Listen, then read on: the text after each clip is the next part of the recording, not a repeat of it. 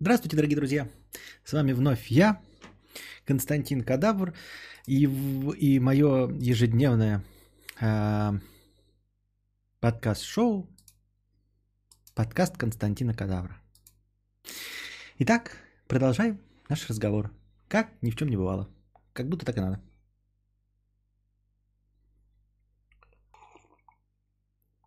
Так, а что это за темная залупа у меня тут?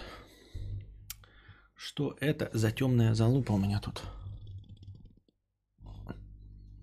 Все равно видно. Все равно видно. А как она? Откуда взялась?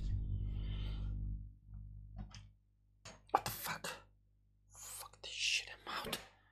Fuck them shit, I'm out. Вот так лучше.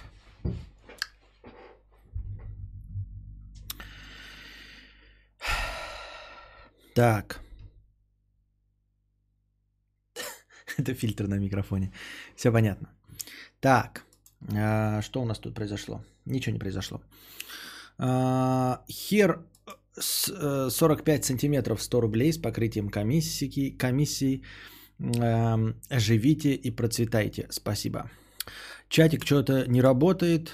Программисты петухи. Вот. Я даже не хочу возвращаться и объяснять, почему и что. И, и почему камера не работала. Камера тоже не работала. Ну, потому что, видимо, карта видеозахвата скоро сдохнет от старости своей смертью. Я так думаю, мне так кажется. Так. А, Тимур, 1 евро. Кадавр, можно выкладывать смешные моменты с твоих стримов в ТикТок? Смешные моменты с моих стримов в ТикТок нужно отдавать мне, чтобы я их выкладывал в свой ТикТок. В этом же соль. Если ты хочешь выкладывать смешные моменты с моих э, стримов, Тимур, я могу давать тебе исходник. У меня стримы идут в плохом качестве, в отличие от сегодня. Вот сегодня вы можете наблюдать, ребята, что у нас 1440p. А стрим идет 30 FPS, э, 8 мегабит, картинка должна быть просто бомбическая. А, Если я правильно понимаю, то вы меня сейчас видите в супер-ультра качестве. Из этого качества еще можно что-то вырезать.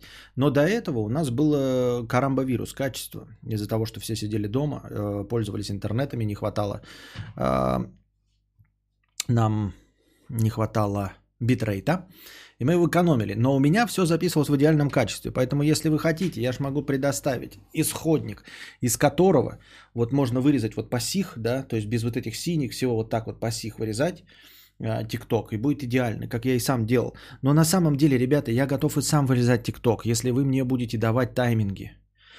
Но тайминги не в теле стрима, не вот сколько сейчас идет стрим у нас там, 19 минут, да, а вот по этому таймеру, вот который подкаст идет, вот в нем давать тайминг, а откуда что вырезать. Я буду могу и сам это вырезать и выкладывать в ТикТок. Не дольше минуты. Но если кусок больше минуты, то вы просто говорите там, какую мысль вырезать. Я там типа сам ее подрежу так, чтобы влезало.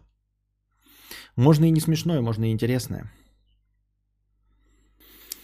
Костя, ты серьезно думаешь, что мы тут собрались прыщики на твоем солнцеподобном лике рассматривать? Ты не поверишь, Вайншток, Анастасия, вы именно за этим сюда и собрались.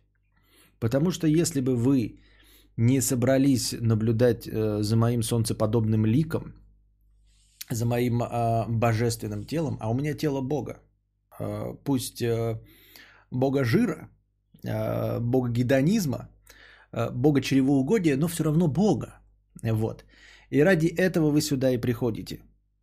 Потому что иначе бы вы давным-давно бы сказали выключить это все и давай, дорогой друг, вести только в аудиоформате, как это делает Ежи Сармат вместе с Юрой Хованским. Но нет, вы настаиваете каждый раз, когда я выключаю вебку в своем игровом стриме, все сразу начинают «Включи камеру! Включи камеру! Включи камеру!» Если я сейчас выключу, половина из вас разбежится и не будут слушать меня в аудиоформате. Из этого я делаю далеко идущие выводы. Вам нужен именно мой солнцеподобный лик и именно моя непомерная сексуальность, притягательность и харизма. А иначе бы мы давным-давно перешли в аудиоформат, и никто бы не кудахтал.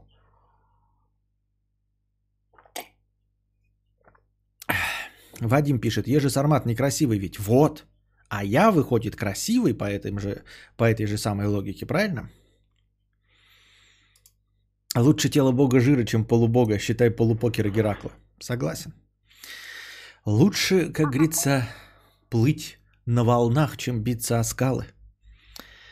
А, Константин, прохождение Death Stranding божественно. Всем, кто не смотрел, срочно подписаться на Костика в Твиче, а вот остальные лексплеи э, Костика что-то унылые. Да ладно, ты что, гонишь, что ли?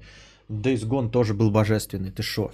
Алло, следующий у нас, да, мы закончили Death Stranding за два выходных. А, семи с половиной часовой был стрим и пятичасовой стрим прохождения финала Death Stranding. Финал Death Stranding а, шел дольше, чем множе, многие игры полностью идут. Вот. А, и следующий у нас Detroit Become Human. Лучше тепло на жопе, чем тепло внутри жопы. Так, не хочу вообще что-то там у тебя. Что, дождь пошел, что ли? Ну, вряд ли. Нет, не, не пошел.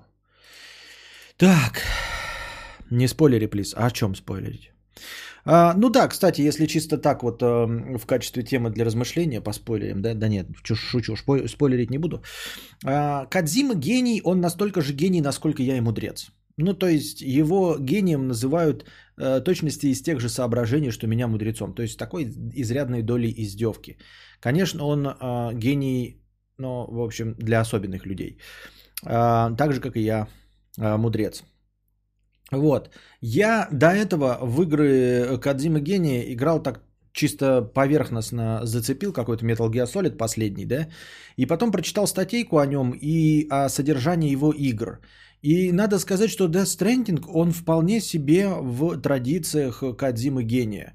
А, он не сделал ничего такого нового, необычного и вполне себе работал по своим шаблонам и лекалам. Так что если вы реально думаете, что Кадзима гений, а это значит, что играли в какие-то игры до того, помимо Death то сюжет Death вас не удивит. А, не то чтобы не удивит, он вам не покажется каким-то странным или перетянутым, или пятое, десятое. Он вам покажется вообще вполне себе в пределах жанра. Я же этот жанр определяю не столько самим Кадзима гением, сколько анимешностью. Это вот традиционная, традиционные анимешные шаблоны. Они перетянуты, они не умеют в драматургию, они не умеют э, в краткость сестра таланта, они не умеют в четкость и лаконичность. Вы скажете, что ты одно по одному говоришь. Нет, четкость, лаконичность и краткость это все не одно и то же. Я просто вот в конце концов, а, в конце игры подумал, что вот если бы взять а, Хидео Кадзиму, да, и передать бразды сценар, написания сценария какому-нибудь Станиславу Лему, то получилось, я почему-то Станислава Лема сразу, почему-то я вспомнил в этот момент, мне показалось, что у него получилось бы гораздо лучше именно с прописанием диалогов, с прописыванием всей истории и всем остальным. Игра прекрасная, тем не менее, она э, своеобразная, у нее геймплей, который отличается от всего остального. Э, это особенный жанр, которого ну, больше нигде нет, собственно, э, жанр курьера вместе с чтением записулек. Но у меня есть только претензии к подаче сюжета. И вот эта подача, она искренне анимешная, понимаете? То есть какие-то элементы ты просто не понимаешь, зачем и почему они вообще в принципе так сделаны, а они так сделаны, ну просто потому, что это вот такая вот японская культура. А, у меня точ, точности такие же претензии и вопросы к э, великолепным и признанным мультфильмам э, Хая, Миядзаки – с нами едет в автозаки ха, ха, сам Хаяо Миядзаки. А, то есть ты смотришь, все вроде красиво и прикольно, ну там, например, персонажка бежит, бежит, и потом встречает какую-то, блядь, здоровую бабку, например, там в кастрюле на голове. И нам нигде не объясняется, почему это бабка, что это за бабка, сколько тысяч лет она живет, почему у нее кастрюля на голове, этого ничего не объясняется. Мы просто побеждаем эту бабку и идем дальше. Все. И, и никакого объяснения нет. Вы скажете, ну у нас как бы в русских сказках, якутских сказках, бурятских сказках тоже такая же фигня, типа Кощей, откуда он взялся, что он, почему, зачем и где. Но, видимо, как-то на подкорке нам понятно, что вот просто человек жил, просто вот там продал душу дьяволу, просто стал вампиром. Это как-то все понятно в западной культуре, да? А, всегда есть какая-то предыстория, у нас есть традиция предыстории. Если нам показывают графа Дракулу, мы обязательно узнаем, откуда взялся граф Дракула. То есть, что вот он был князь, что он правил, хороший, была у него телка, она померла, он ее вернуть, там продал душу дьяволу, стал вампиром. Все объясняется.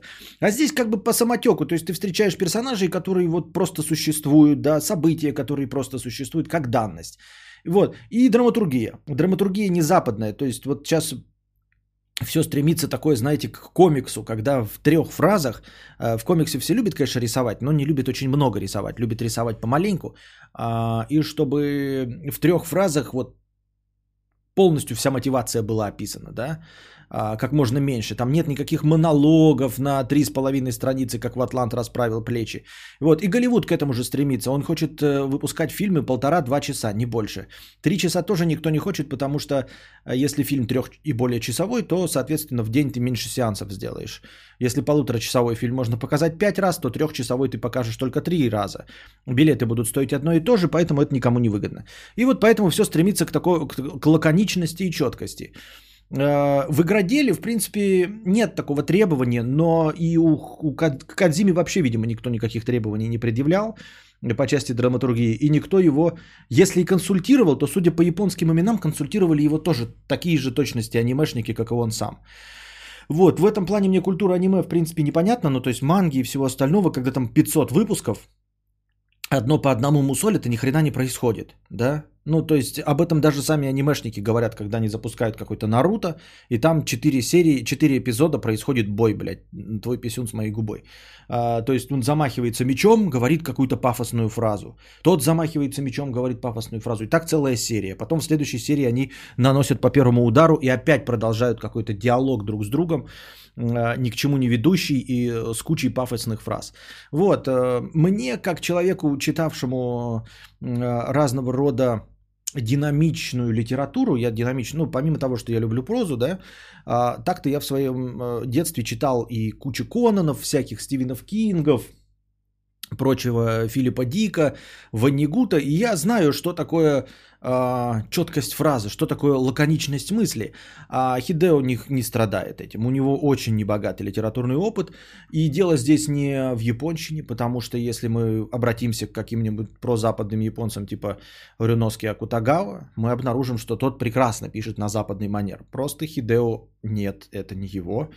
Э, это это то, что пошло бы под нож в любом Марвел фильме. То есть вот мы видим диалог, который длится 15 минут. В фильме Марвел его бы переработали куча сценаристов, потом бы режиссер сказал, что это все говно, потом бы пришел еще Роберт Дауни младший и сказал, что это говно, и в конце этот диалог вылился бы в три фразы. И мы бы за эти три фразы все поняли. И прониклись бы, и в атмосферу уронились, и все. Но Хидео в это не могет, и поэтому он делает это 15 минут. А в рамках этой игры, созерцательной такой, и достаточно медитативной, несмотря на мрачноватый сюжет и даже наличие экшн-сцен, там какого-то хоррора, да, э, стелс-элементов, все равно это созерцательная, медитативная игра, а, в ней это все работает. Но я понимаю, что, например, фильм по этой игре я бы смотреть не хотел. И сериал бы по этой игре я смотреть бы не хотел, потому что все серии это было бы просто вода – Потому что сюжет там можно рассказать за полтора часа. Его можно легко и просто рассказать за полтора часа, то, что было объяснено. Больше, ответа, больше ответов ты не получишь, но... Э, ну, как вам сказать, я думаю, это чисто искренне... Но вот я и говорю, меня это ни в коем случае не оттолкнуло и не разочаровало, потому что я до этого прочитал выжимки про Хидео Кадзима и про сюжеты Metal Gear Solid. Поэтому, когда люди, если люди вообще имеют какие-то претензии к Death мне первым хочется сказать, почему вы используете слово гений, откуда вы его взяли. Вы имеете право использовать слово гений Хидео Кадзима, если вы играли в предыдущие его игры. Если вы играли в предыдущие его игры, то никаких вопросов к Death у вас не будет. У меня нет вопросов к его подаче и к тому, как он связывает э, события в одно целое только по описаниям Metal Gear Solid. Я по описаниям Metal Gear Solid, где там вот эти боссы куда-то там перемещаются и становятся друг другом, такая ебаторика, и я такой, ну окей, в Death Stranding как бы все в пределах ожидания. Но тем не менее, конечно, я больше привык к таким э, прозрачным, э, нормальным голливудским историям типа Days Gone или Человека-паука. Вот. Ну и все. Игра в целом хорошая. А, не гениальная, но хорошая, хорошая. Days Gone по мне чуть-чуть получше. Но, конечно, Death Stranding лучше, чем Безумный Макс, который я прошел, да? Вместе с вами. Вот. Эм. Необычный геймплей. Ну, необычный, вот э, Букашка все время говорит, типа, говно, говно, типа, не, не пострелять, ничего, ходишь как дурак, носишь. И 400 раз ей говоришь, что в этом, собственно, и есть соль, это не шутер. Нельзя рассматривать а, э, игру в жанре курьер с точки зрения шутера. Даже там стрелять редко. Так это не шутер. Это не шутер. Глупо предъявлять шахматам, что они недостаточно динамичны. Это не, это, э, они не должны быть динамичные. Я когда играл в шашки, я не вспотел, как во время баскетбола. Поэтому шашки говно. Вот такая у нее логика. Ну, это в смысле, я думаю, что она не одна такая, поэтому я вам говорю. Нет, нельзя вообще, в принципе, оценить. Это другой жанр. Этот жанр вам, в принципе, может не зайти. Да? А, но если вы видите бегущего человека от третьего лица, это не должен быть Dead Space, вы поймите. Это не должен быть Resident Evil и не обязан быть там каким-нибудь Думом или GTA. Вот в чем проблема. Люди видят персонажа от третьего лица и думают, что сейчас будет GTA 5, а им дают не GTA 5, а курьера. И до этого курьера не было, и все через призму GTA 5. Вот этого я не очень понимаю. Для чего и чтобы что? Э, такие претензии. Это игра другого жанра.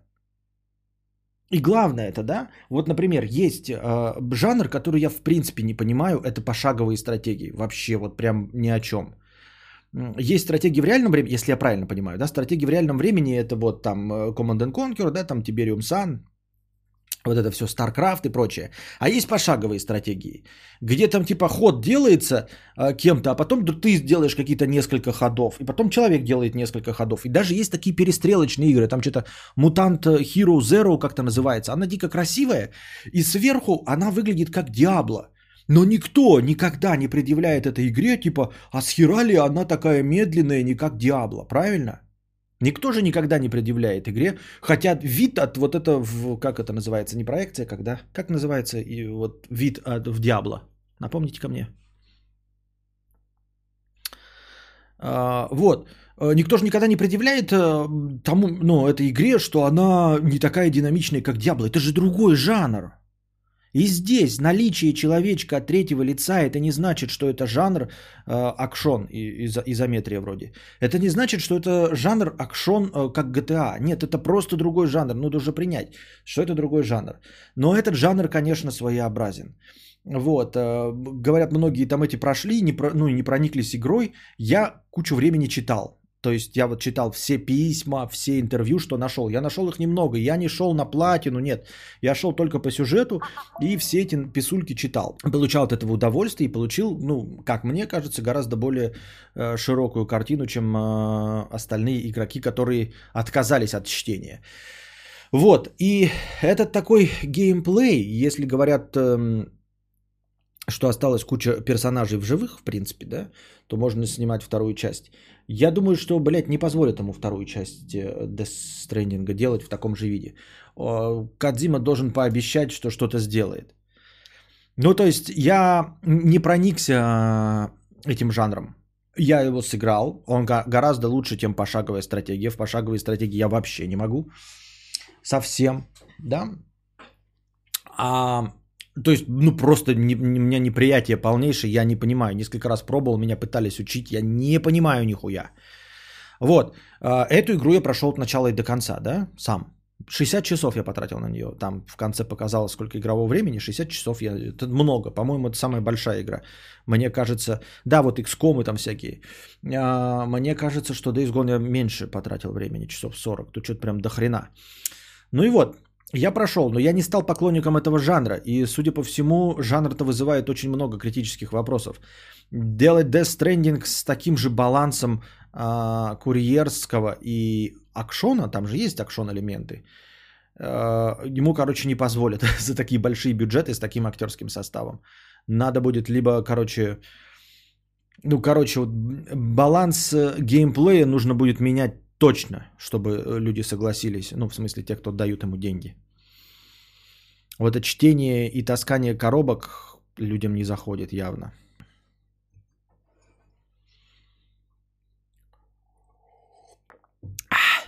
Так, на чем я? Остановился. Остановился. Ты меня неправильно понял. Я хотел узнать, твоя харизма наработана чисто разговорами перед камерой или ты учился, смотря радиоведущих каких-либо и подражая? Конечно, чуть-чуть нет. Радиоведущих нет, не смотрел. А в принципе подражание тому, что ты видишь на экране, оно происходит, э, во-первых, неосознанно, а во-вторых, осознанно. Если ты э, реально этим интересуешься. То есть всегда происходит какое-то осо- осознанное и неосознанное копирование. Если ты делаешь табуретку, да, а, и смотришь видос на ютубе по производству табуреток, то ты обязательно будешь что-то там подсекать. Даже если человек вот тебе полностью не нравится, ты неприятен он тебе, и ты говоришь, что он говно, ты все равно что-то у него будешь подсекать обязательно, потому что а, ты вот нутром чуешь, что там хорошо и что можно оттуда взять.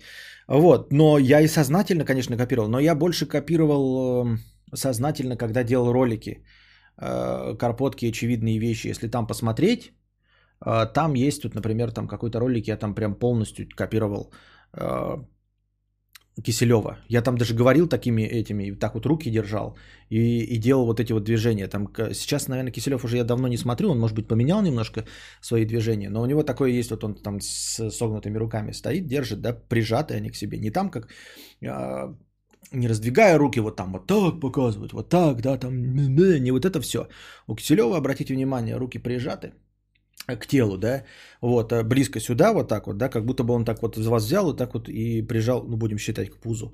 И потом вот так вот он вот в этих пределах вот это вот все вот так вот делает, там, э, совпадение, не думаю. Вот, такие элементы подсекаешь такой и думаешь, иногда используешь, но их можно, я их и сейчас использую. Вот. Нотки какие-то голосовые все используют, да, ну то есть мне, например, не нравится, я не использую голосовые приемы Гоблина. Но если вы послушаете а, вот Гоблина и подряд э, за ним Дружи, то вы обнаружите у Дружи а, похожие нотки на Гоблина. Вот, особенно когда вот это низкие такие, когда буквы О, У, там, я не знаю, как пример-то привести. Все советы, нет, это уже больше похоже на другого человека, я не смогу. Ну, короче, на слух это воспринимается довольно э, легко, если обращать на это внимание. Поэтому, если ты обращаешь на это внимание, если тебе интересно, то ты по-любому будешь подсекать. Я, естественно, подсекаю. Неосознанно, конечно, гораздо больше, но и осознанно тоже достаточно. У радиоведущих я не подсекаю.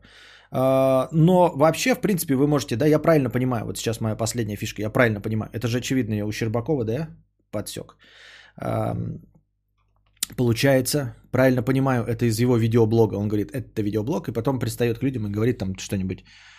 Ну, в городе, там, находясь в Воронеже, подходит и говорит, Воронеж, я правильно понимаю? Воронеж получается. Вот, получается, я правильно понимаю. Элементы рассказывания, вот которые а, в Есенине там были, в Пушкине, мне кажется, ну, как мне бы хотелось, я пытался подачу немножко уловить или повторить, как у Минаева в его последних передачах. Вот. Но это то, что вот прям я сам точно знаю, что я копировал. У Соловьева, не, у Соловьева ничего там так не подсечешь. Просто, просто манера разговора, там, я не знаю, какая-нибудь. Вспыльчивость не сдержанная, может быть, да.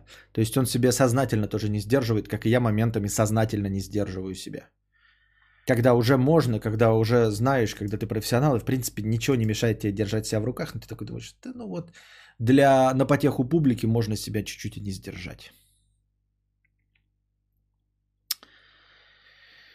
Так и дела. Костик, что сегодня по дому делал? Что ел? Куда ездил? Эм, лишь бы не про игру в курьера. да ничего не делал. В общем и целом. В общем и целом, что-то я не помню. А нет, в общем и целом я не использую. Какой твой генетический код? Да? Представься, мразь. Эм, а как тебе подача Быкова, как он громкостью играет? Не замечал насчет того, что он громкостью играет. Нет, мне, я слушаю его все время в подкастах, мне кажется, все равномерно довольно. Вот. Но я думаю, из-за того, что я Быкова очень много слушаю, я думаю, что неосознанно я у него, конечно, ноток копирую чуть больше, чем дохуя. Чуть больше, чем дохуя. Я так думаю, мне так кажется.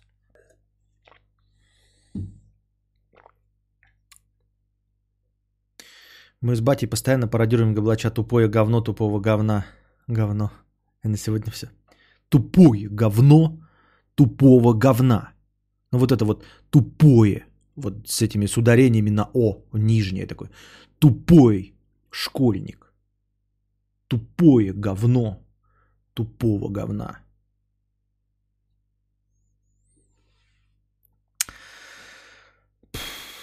Владимир 50 рублей с покрытием комиссии. Малолетние дебилы. А, все советы по повышению донатов пишут в донатах люди, которые и так донатят. А нужно привлечь людей, которые не донатят никогда. Вот мы тут дельные идеи пишем, а если спросить молчаливых пассажиров, то вполне может оказаться, что Косте нужно просто раз в 10 минут кошку на полу искать и все. А выражение больше, чем дохуя и 0,1 откуда пошли. Просто где-то слышал, просто где-то слышал. Вот, ну и старые добрые, тут кто-то сегодня в чате написал, там мультик какой-то был, и там в мультике по телеку выступал не какой-то мудре, не мудрец, а император. По телевизору выступал император, и он сказал две фразы. То есть э, человек подумал, что это отсылка ко мне на основе трех факторов. На основе того, что по телевизору император, и он сказал, а, что же он сказал? Ну, во-первых, он в конце, сказал, держитесь там, вам всего доброго, хорошего настроения и здоровья. И, по-моему, то ли хотелось как лучше, а полетел, полетел, получилось как всегда. Вот. И эти фразы хотелось как лучше и получилось как всегда. Это классическая фраза, фраза Черномырдина. Ее все знают, бумеры. И э, держитесь там, вам всего доброго, хорошего настроения и здоровья. Это фраза Медведева. И политик по телеку говорит фразами других политиков, это отсылка к ним, а не ко мне. Вот, вы просто немножко не в том информационном поле, возможно, живете, что я. И, возможно, не улавливаете некоторые тренды. Но это я запишу себе в плюс. И поэтому, когда вы слышите у кого-то другого этот тренд, вам кажется, что он ссылается на меня, хотя на самом деле это не так. Так, куда подевалось опять все? Только... А, вот оно. Так. Сирану де Бержерак 185 рублей. На химчистку занавеса. Спасибо. Хайрхайст 51 рубль. На поддержку чавкани на стриме. Пусть все, женки, все неженки уебывают нахуй со стрима. Это, наверное, те же люди. Я тут что-то прочитал, что я, оказывается, э, плохо читаю донаты, как-то без выражения, или как робот, или еще что-то в этом роде. Попытаюсь донаты читать получше. Но вы не забывайте, дорогие друзья, что донаты пишете вы. Я не могу исправить э, что-то катастрофически плохо написанное. Донат в поддержку чавкани на стриме. Пусть все неженки уебывают нахуй со стрима. Это, наверное, те же люди, которым противна обычная отрыжка от газировки, например. Никогда не понимал, что в этом противного. Кадавр, тебе противны отрыжки? А, это я уже отвечал. Ну, когда в рот не рыгают, то противно, конечно. Это я тоже читал. Так. Так. Паста о бухгалтерах. А, хозяин Алабая донатит 300 рублей и кидает нам простыню текста.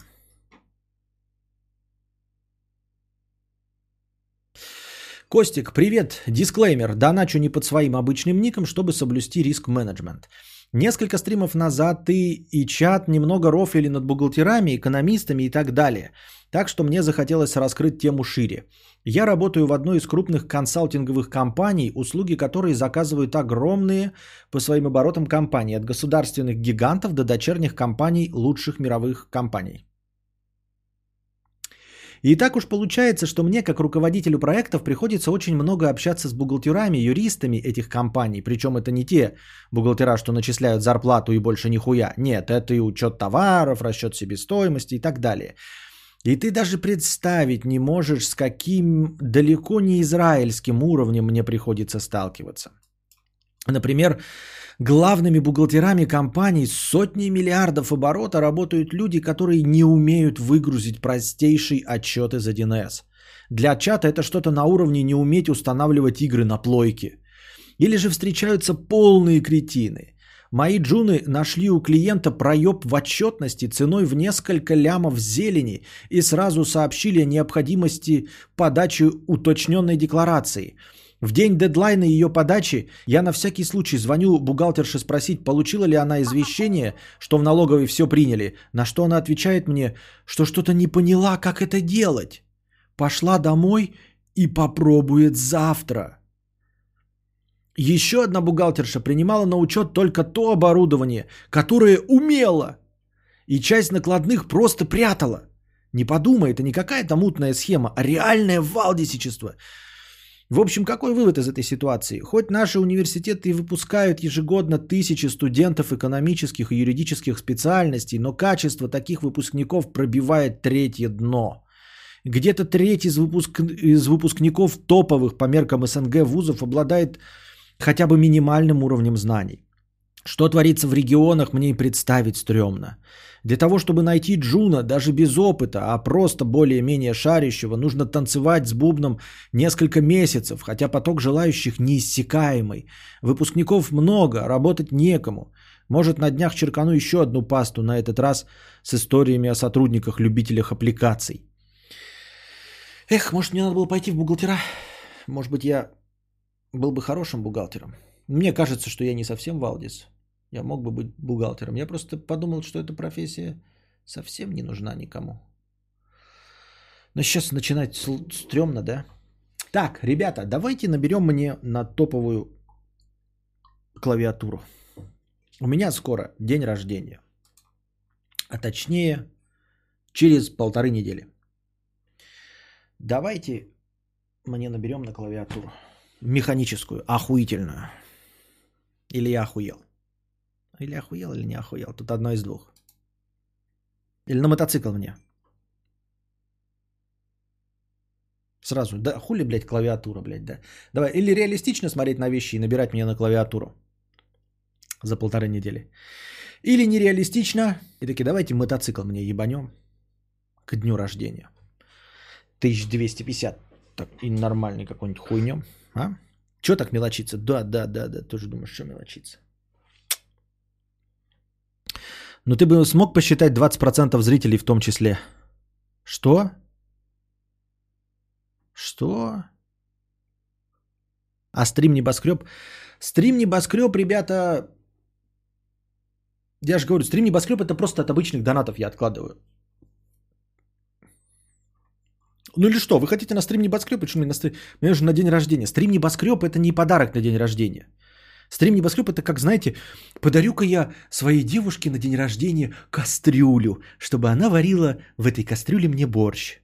Пошел ты нахуй с такими подарками, черт ебаный. Это не подарок. Это ты даришь предмет, э, э, с которым она будет работать на тебя. А жене что подарить?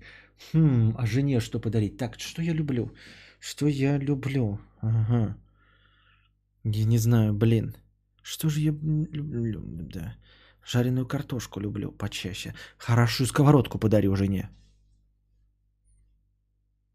Мотоцикл опасная вещь. Ты нам еще нужен, только если с коляской, а лучше с двумя. Да можно сразу, конечно, с двумя. Коля, этот автомотоцикл, э, мотоцикл и две инвалидные коляски. Неплохо, да? Жене удочку можно, да-да-да. Жене гантели. Вот. Вот, и вы также мне э, говорите про стрим. Стримхат это рабочий процесс, мы на... работаем над этим. Работаем над этим. Я тут э, на днях намереваюсь все-таки поехать в контору, э, в которой мне сварили э, туалет. Вот. И у них они, да, я когда туалет еще покупал, я видел, что они делали вагончики. Хочу у них прицениться, смогут ли они сделать вагончик, как я хочу, и что они требуют, сколько денег хотят за это все. Это был не вопрос. Я к тому, что если бы ты выучился на бухгалтера, то сейчас бы смог вычислить 20% от всех зрителей, в том числе как НДС. А сколько зрителей-то? 357. 20% от 357 это 704. А, значит, 70,4. Это 20%. От 357 20% это 70,4. Нет. 704, 71,4. Заебал. 71,4. Но это я просто выебываться хотел. 71,4.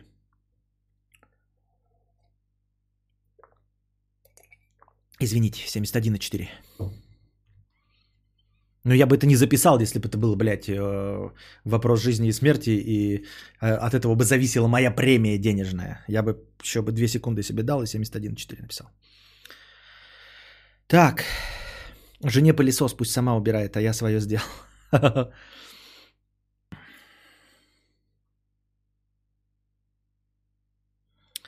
Если вагончик, то когда надо full сет реднека собирать в виде пикапчика и дробовичка и флаг конфедерата до кучи? Да с дробовичком-то на самом деле дробовичок это легко и просто вообще делается. А, ты типа разделил на 100 и умножил на 20? Ты мне спрашиваешь, как э, делать, э, как умножать? Или как проценты вычислять? Какая разница, как я их вычислил? Вычислил и вычислил. Мне это какие-то, знаете, когда ролики показывают, там 50% от каких-нибудь там 300. И телка такая, блядь, полтора. Что полтора, блядь? 50% от 300. Полтора. Такой, как ты получила, блядь, полтора вообще? На самом деле, ну, в уме, в зависимости от того, какая цифра требуется. Давайте проводить тест. Задавайте мне э, вопросы, я вам буду это Отвечать. Не, пизжу, не надо нахуй, не хочу этим заниматься. Хуйня. Так. Принят в наш логистический фильм по отмыванию наркотиков. Так. Сильвестр, 50 рублей. А почему букашка постоянно проигрывает? А, ну все, нечаянно в кювет свернули. Что? Бездетный петух. 300 э, рублей. И простыня текста. Из рубрики «Дружи беси. Культ детей». А без фундамента дробовичок нельзя хранить в стримхате. Понятно. В смысле, как это без фундамента? А почему? То есть, типа, э, на сва- в свайном доме нельзя делать э, этот, как его, сейф? Правда? 25 от 1200. 250 плюс 50. 300. А, блядь, надо было легче, конечно. Ладно, 300.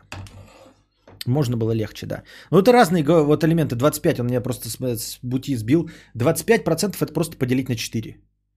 20% я просто умножил на 2, а дальше в уме вот эти сотни и нолики просто подвинул и все.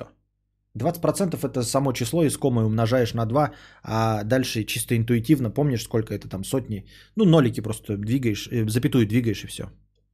13 от 69. А вот это уже интересно. 13 от 69. Ну это дохуя, блядь. Нет, я так не посчитаю. Не, могу, конечно, посчитать, но, блядь, этим дрочевым заниматься в уме я не хочу. Кто такая Хамзина? Я не знаю, кто такая Хамзина. Сейчас шутка про водителя трактора будет. Ой, байт.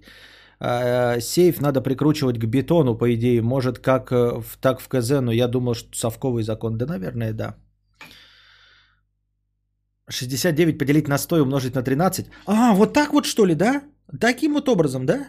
А, ну я-то думал, как же 13% посчитать? Неплохо. А может быть я сначала умножу на 13, а потом поделю на 100? Может так легче будет? Как тебе? На самом деле, на самом деле, 690 а, плюс э, сколько там? Ебать. 690 плюс 9 на 3, 180. Ебать. Нет, это, конечно, блядь. 93. 210, а это 207. 207 плюс 690. Это будет 897. 80, так, 8,97. 8,97 это 13% от 69. Ну-ка, проверим, правильно искал? 8,97. Нет, неправильно. А, правильно. Правильно, правильно, что ты? Ну-ка, 69. Да, 8,97. Что у меня парить? Правильно.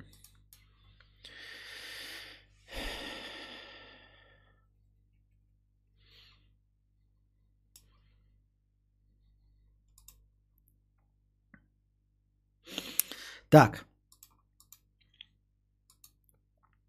Когда ЕГЭ на стриме будет? ЕГЭ-то, к сожалению, блядь, не связано с простыми математическими действиями. Вы что, гоните, что ли? Так. Культ детей. Смотрим с девушкой американские сериалы и в который раз замечаем, что у американцев везде красной линией идет супер трепетное отношение к детям. А дети в Америке просто какой-то народный фетиш и культ. И у нас тоже, и у нас тоже. Это какая-то часть западной культуры, непонятно почему и откуда образовавшейся. Я уже об этом неоднократно говорил, что э, неизвестно и непонятно откуда ноги растут. Вообще-то, в целом. Нету культа детей в религии, а, в тех религиях, которые мы с вами здесь, ребята, а, ну, продолжаем с ними жить, у них нет такого культа детей нигде. Ну, то есть, типа, наша жизнь не сосредоточена в детях. Ни в коем случае. Там религии требуют не верить в Бога, например, да, не греховодничать там, я не знаю, не нарушать заповеди, еще что-то там соблюдать. Про то, что нужно любить и беречь детей, и дети это величайшее достижение, и истина в последней инстанции, цель всего существования, ни в каких религиях нет. Вот, поэтому непонятно, откуда ноги растут у всего этого. Вроде бы и не паримся по поводу наличия детей, имеется в виду, сейчас нормально все с медициной, да, а, планета не вымирает, и все равно такое трепетное отношение к детям а, совершенно непонятно. Более того, я уже говорил, что даже православные теологи, которые выступают на канале там Союз или Спас, как Осипов, да, и он даже об этом говорит, что типа нездоровая канитель э, по отношению к детям. Совершенно нездоровая. То есть э, православный идеолог все равно говорит, что нет, типа это не имеет никакого смысла. Наша душа главное это, да? И это я к тому, что... Причем ты религию, да, вспомнил? А, к тому, что у этого нет предпосылок. Почему такая вот массовая истерия по поводу детей? Нет, понятное дело, что мы все, конечно, хотим, чтобы наш ребенок жил и все остальное. Но, типа, знаете, ну, моя жизнь не удалась, зато у ребенка удастся, да? Посвящу, посвящу-ка я себя всего ребенку. Я живу-живу, вот у меня не удалось, Э, не удалась жизнь, но зато у меня ребенок есть и все хорошо. Нет, ничего не хорошо. Откуда это?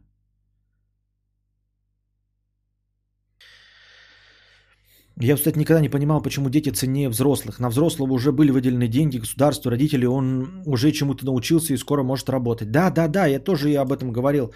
Э, я понимаю, да, что есть какая-то логика в том, что, ну, например, у нас есть автобус со взрослыми, автобус с детьми, кого мы будем спасать? Будем спасать детей, потому что, ну, взрослые они, блядь, как бы уже не удались, да, то есть мы все знаем, что в этом автобусе нет нахуй ни одного Эйнштейна. Вот. А дети это перспектива, это потенциал. То есть мы просто делаем ставку на то, что в принципе может и не сработать. Да? Но с другой стороны, взрослые состоявшиеся люди это уже работники, это уже налогоплательщики. Мы их уже выучили, они все нормально. А вдруг сейчас 10, ну, детей спасем в этом автобусе, а все эти дети окажутся, блядь, ауешниками, да? Или рэперами, боже упаси.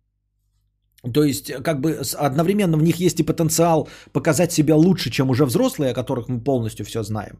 Но одновременно есть потенциал и быть гораздо хуже, чем все взрослые, о которых мы знаем. Взрослые это уже есть. Это вот нам известен результат. Вот среди взрослых в автобусе есть повар, он нам делает еду. Есть столер, он делает нам табуретки. Есть программист, но его, ладно, сдаем. Вот. А, и все остальное. А из детей не пойми, что выйдет в перспективе, может, хорошие все получатся. Вдруг среди этих детей будущий Эйнштейн. А вдруг все Чикатило. Такая себе лотерейка.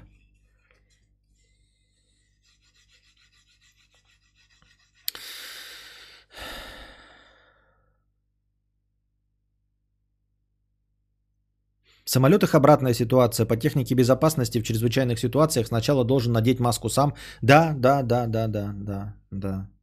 Ну и в фильме «Я робот», помните, а, Уилла Смита-то спас робот, потому что оценил, типа, и вытащил Уилла Смита. Ну там не, не такая мотивация была, но тем не менее.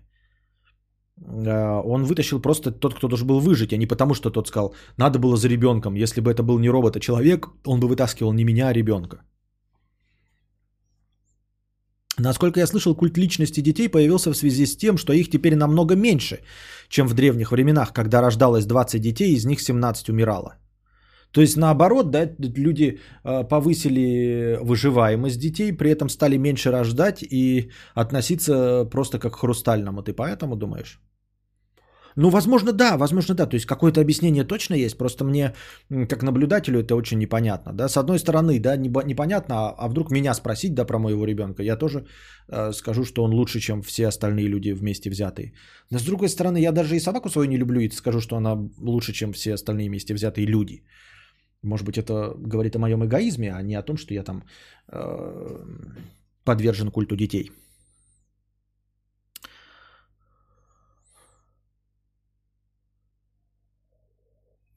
Так.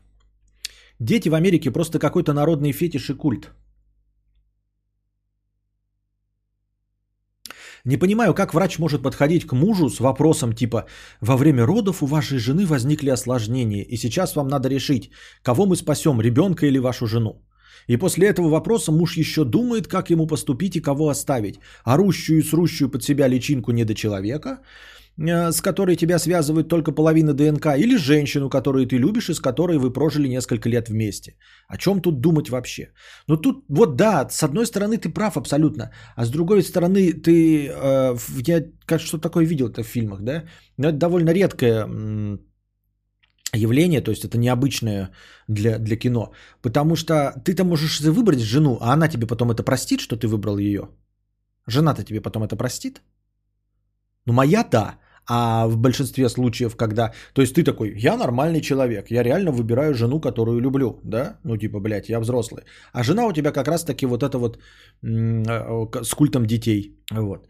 А насколько эгоистичной козлиной надо быть, чтобы выбрать личинку, но со своей ДНК и обречь любимую жену на смерть. Если смотрим сериал про маньяка-убийцу, и там коп спрашивает у чудом выжившего ребенка, он тебя трогал? Он что-то тебе говорил? ребеночек такой, это дядя, он что, хотел сделать мне больно? И тут коп отвечает, нет, нет, деточка, никто не хотел сделать тебе больно, я просто так спрашиваю. То есть они там настолько поехавшие, что боясь повредить нежную психику ребенка, не говорят детям даже о маньяках и прочих опасностях. Таким образом, встретив одного маньяка, тот же ребенок не будет его бояться, наоборот, он скоро последует за ним, ведь дядя Коп успокоил его своим ответом. Это какая-то вообще странная ситуация. Что ты за фильм ты такой видел? Непонятно. Это даже в теме культовости детей не, не очень понятно, как вяжется. Это просто глупый коп и все. Ах. Мне кажется, врачи сами принимают такое. Да, вообще-то да. И вообще, мне кажется, я почти уверен, что в 146% случаев врачи выбирают взрослого. И никто не дает, это какая-то киношный вариант, типа мы спросим, муж не имеет права решать, никто не имеет права решать, кто умрет. Есть инструкции на такое. А инструкции, по-моему, прямым текстом говорят, что спасается взрослый. А нерожденный ребенок а, не считается, ну, типа, живым существом, и поэтому всегда им при прочих равных пожертвуют а, в пользу живого человека, у которого есть паспорт и налоговая декларация. Еще, так. Еще бесит реакции на смерти детей и взрослых, когда их сравниваешь в фильмах. Это да. Вот насчет реакции на смерти детей, это просто вообще какая-то нездоровая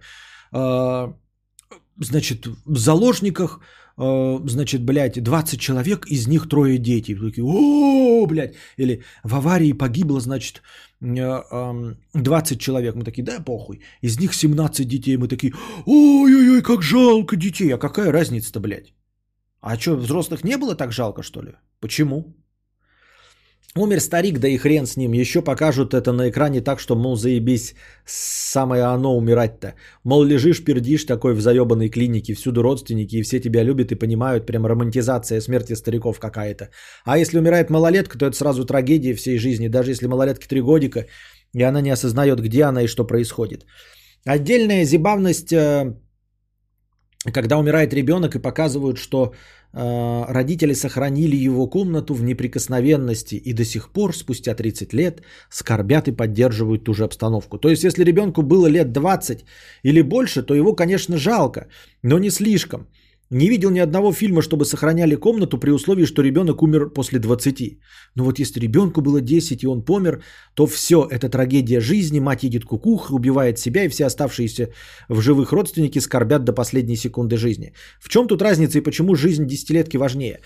Я понимаю, какие фильмы ты приводишь в пример, но я думаю, что это на самом деле ты плохую выбрал э, методику э, плохие выбрал примеры э, культовости детей, потому что кино это не отражает ничего. Кино хочет показать тебе конфликт, и оно выбирает всем понятный конфликт. И вот э, если тебе нужно показать, как все поехали кукухой, да, то ты выбираешь универсальный способ э, того, во что все поверят. Ну вот если тебе нужно показать, что там люди поехали, вот семейка кукухой, что ты там будешь, э, или э, какой-то нормальный добропорядочный гражданин это, э, слетает с катушек. Почему? Потому что убили его ребенка. Вот что придумывается. И ты такой, блядь, ну вот они мне втирают культ детей. А на самом деле это просто потому, что сценаристы э, не могут придумать какой-то другой универсальный э, мотиватор. Они могут показать, что человек мог, ну в реальности, да, люди едут с катушек вообще хуй знает из-за чего. Там, блядь, я не знаю, музыка заиграла, блядь, какой-то триггер, я не знаю. Видел, как какает мама вообще. А не потому, что там его ребенка убили там. Просто увидел, как бомжиха срет, да, у него что-то переклинило и все. И он стал маньяком, например, да. Вот, ну а мы этого не поймем как зрителю, нам нужно давать какие-то универсальные способы. Поэтому нам понятно, что женщина могла сойти с ума, если она потеряла ребенка. Вот, и это как бы такой замкнутый круг. Это же нас и воспитывает, да, что дети самое золотое. И в случае, если у нас что-то происходит, то мы тоже по этой причине едем кукухой. Вот. Хотя на самом деле нам это навязанная ценность. Правильно? Так что фильмы это такое себе. В фильмах всегда конфликт вот прямо ж за что-то стоящее, да? за жизнь и все это. Если так посмотреть, да, то работа копов, там каких-нибудь полицейских, это всегда убийство преступников, там, знаешь, какая-то детективная составляющая. А потом, если в ре- к реальности обратишься, то оказывается, что работа следователей, там можно всю жизнь быть следователем и ни разу не столкнуться ни с одним спорным делом, а всегда заниматься бытовухой и нигде даже не, не, за всю свою жизнь ничего не порасследовать. А все время разбираться с делами, где мужа, э, жена завалила мужа, например. А по кино так посмотришь, так все детективы обязательно там в перестрелках участвуют, там, блядь, раскрывают теории заговора и все остальное. Хуйня это все. Но это не отменяет, конечно, самой проблемы того, что культ детей, но только фильмы, они не очень отражают. Они просто такие, блядь, ну, нам нужно показать э, вот человек был хорошим, а, а затем стал плохим, блядь. Почему он может быть плохим? Э, ну, против государства пойти. Ну, очевидно, блядь, что его семью там что-то сделали. Что сделали? Ну, ну, например, там несправедливо осудили или убили. Вот и все. Вот и поехал гражданин. А придумывать другую, так гораздо более сложную какую-то концепцию, почему гражданин поехал. Такие. Ну, мы можем 20 минут показывать предысторию, что он любил там свою собаку, еще что-нибудь пятое, десятое. Ну, вот как в Джонни Уике, да? А, триггером послужило там убийство собаки, да? Но нам э, пришлось показывать, почему эта собака для него дорога. Правильно? То есть в обычном случае нам бы сказали, вот убили собаку, и мы такие думаем, ну даже если он убийца, ну убили собаку и убили, хули из-за этого подымать кипиш-то. Правильно? И никто кипиш не подымет. Нам нужно показать в историю, почему поднялся кипиш. Потому что эту собаку подарила его жена, которая умирала от рака, и это был ее последний подарок. И сразу же эта собака уже воз, э, начинает иметь черты ребенка. Это уже совсем другое. С этим мы уже э, можем жить и мириться. Но это вот, понимаете, это мы удлиняем э, процесс повествования, а если наша задача просто показывать по- поехавшего чувака без его предыстории, то нам нужно резко и быстро сообщить. Он поехал. Почему? Как какой-нибудь там каратель. Почему поехал? Потому что мафиози убили его жену. Все, беременную. Все легко и просто.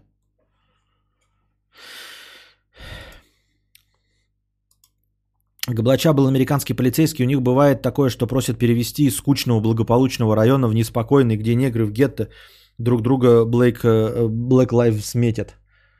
Понятно.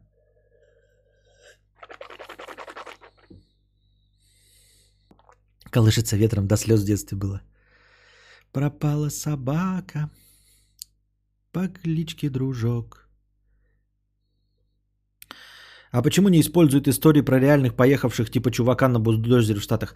Потому что реальные истории звучат неправдеподобно. Нужно все время, либо ты делаешь историю э, о просто на реальных событиях, просто пересказываешь реальность, тогда в нее способны поверить. Если ты просто будешь брать реальные элементы из жизни и добавлять их в фантастику, тебе никто не поверит, потому что реальность ёбнутая на всю голову, нахуй.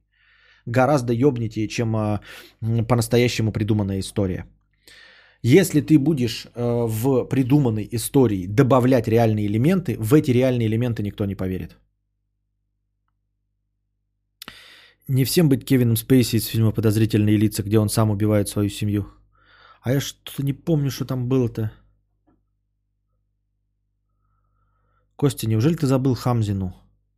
Кого? Какую Хамзину? Кто? Что? Кто такая Хамзина? Это кто-то, министр финансов какой-то, что ли? Не, ну когда умирает ребенок, это кажется страшным, потому что включается эмпатия. Мы примеряем ситуацию на себя, и потому это впечатляет. Да, да, я и говорю, это поэтому есть. Так и почему я и говорю, что это используют сценаристы? Потому что это легкий способ. Вызвать эмпатию э, в связи с тем, что ты увидел, как мама какает, ну, блядь, я скажу, ребята, блядь, у меня большая э, психологическая травма. Вы спросите, что? Я скажу, блядь, видел, как, э, вот, я не знаю, мама Светланы какает. Все такие, Такие вы сразу подумаете, ну увидел я, как мама Светланы какает. Да и похуй вообще, как бы. И вы не проникнетесь абсолютно моим стрессом.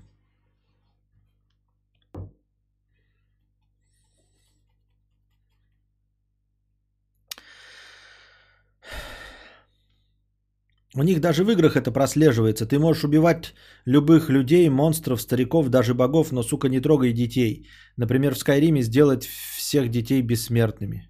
Да? Очень странная канитель. Ну как? Там, наверное, и Black Lives Matter нельзя убивать. Уже скоро будет. Ну, понеслось. На кого какает? Вообще, в принципе. Легче в Таноса поверить, чем во второй холодильник. Вот-вот-вот. Второй холодильник. Так, э, разминка жоп. Разминка жоп.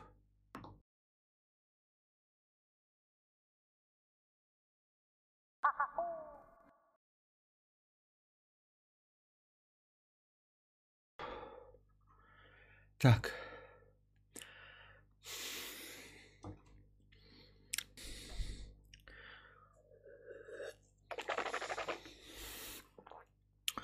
Донат был всего один в это время, понятно? В смысле, я правильно понимаю? Так.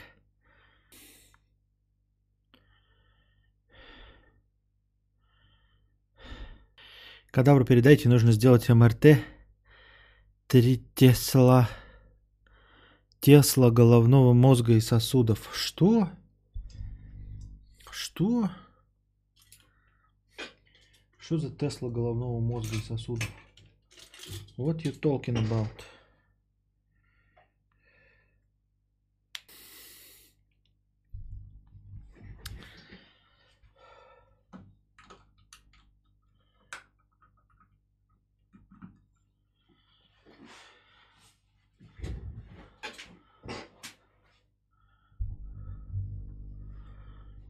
Так.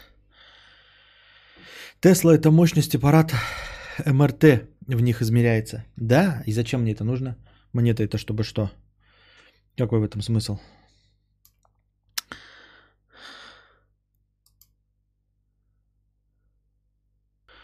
Так.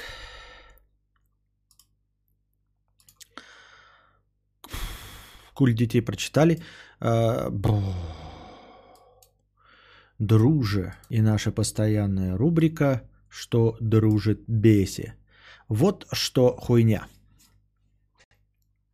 Может и писал об этом уже, а может и нет, но поною. Бесит подпездыши. Просто капец, как я ненавижу таких, сука, людей, что на ютубе, что в реале, что в чатах, что на форумах. Господи, как меня бесит подпездыши. Это особый тип говноедов, которые мне напоминают шакала табаки из мультика про Маугли. Грубо говоря, это такой микрохомячок на вторых ролях, который сам ничего сделать не может, мнения у него нет, и вступить в спор или ссору он не хочет. Он не Шерхан, не Маугли, не Ка. Он, сука, мелкий шакал. А проявляется такой подпездыш тогда, когда видит, что кто-то срется, спорит, проигрывает.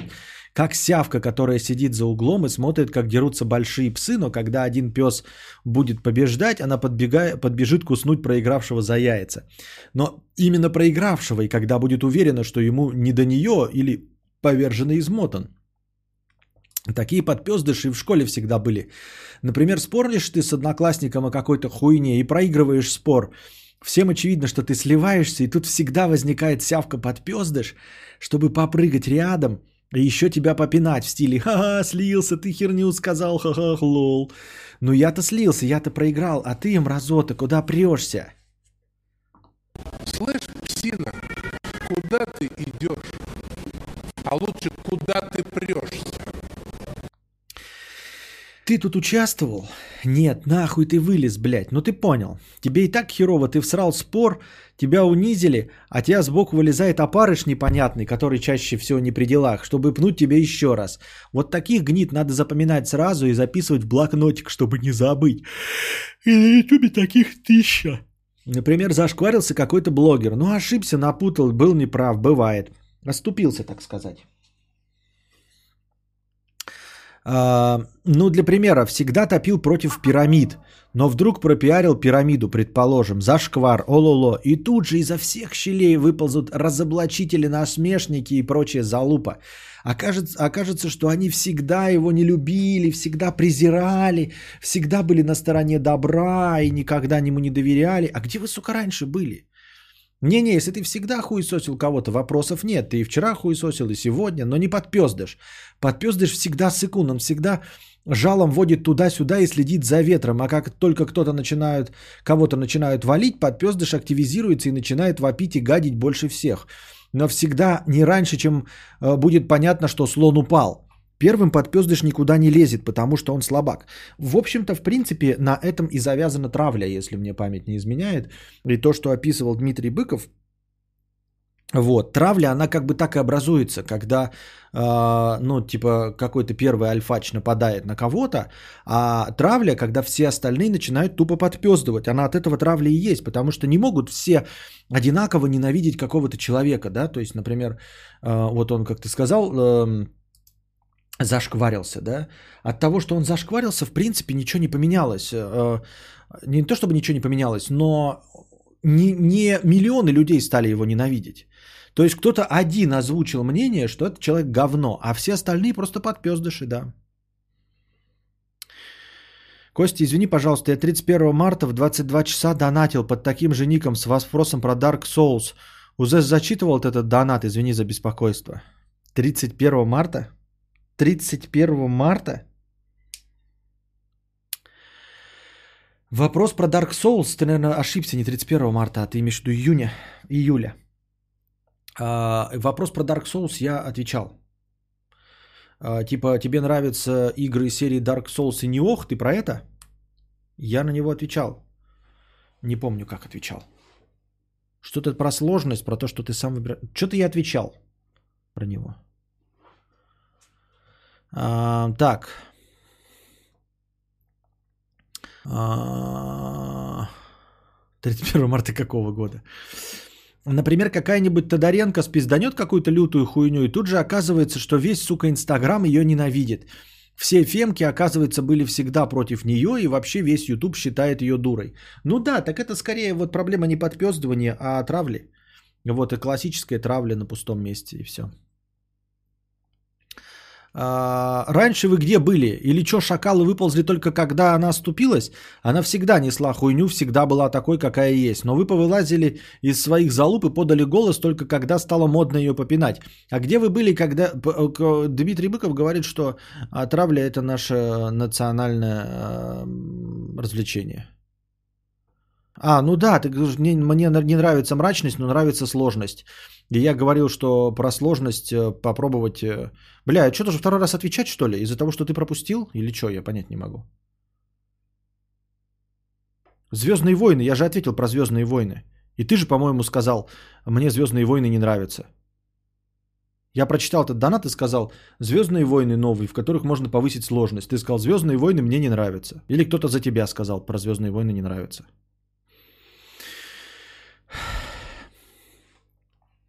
Я вот получше приведу пример. Вот мать его Ефремов сел бухой за руль, убил человека. Это все понятно, осуждаем вся хуйня.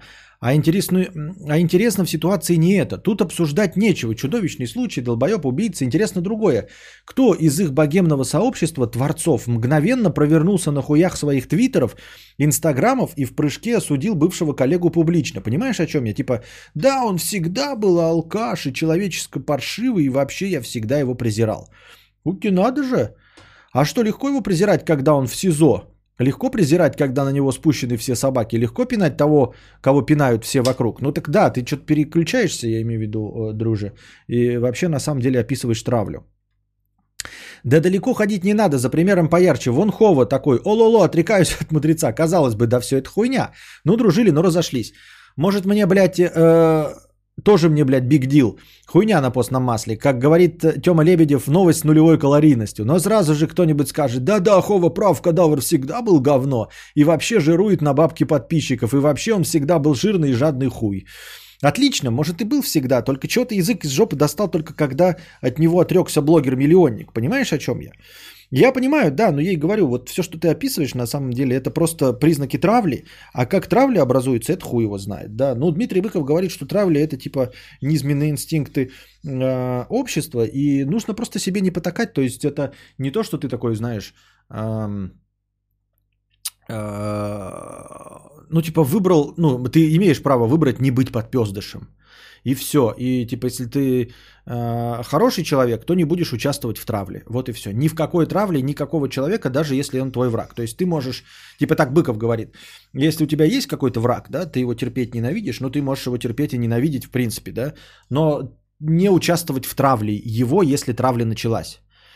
А потом травля закончится, можешь с ним опять там типа сраться. А по-человечески типа в травле участвовать не стоит, потому что травля это не инструмент. То есть ты не победил Э, когда расчехлил травлю, или когда человек оступился, и вы начал его травить, хоть он и твой враг. То есть это не твоя победа, в принципе. да?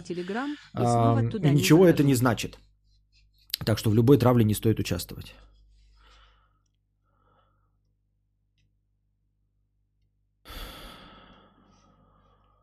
Я не знаю, когда я отвечал на твой донат. Понятия не помню. Не знаю, когда отвечал. Твой донат похож на игровой. Если он был во время игрового, я мог ответить на него во время игрового. Я не могу отличить игровой донат от неигрового. Если он пришел во время игры, и там был вопрос про Dark Souls и Неох, то ничего удивительного, что я на него ответил в игровом стриме.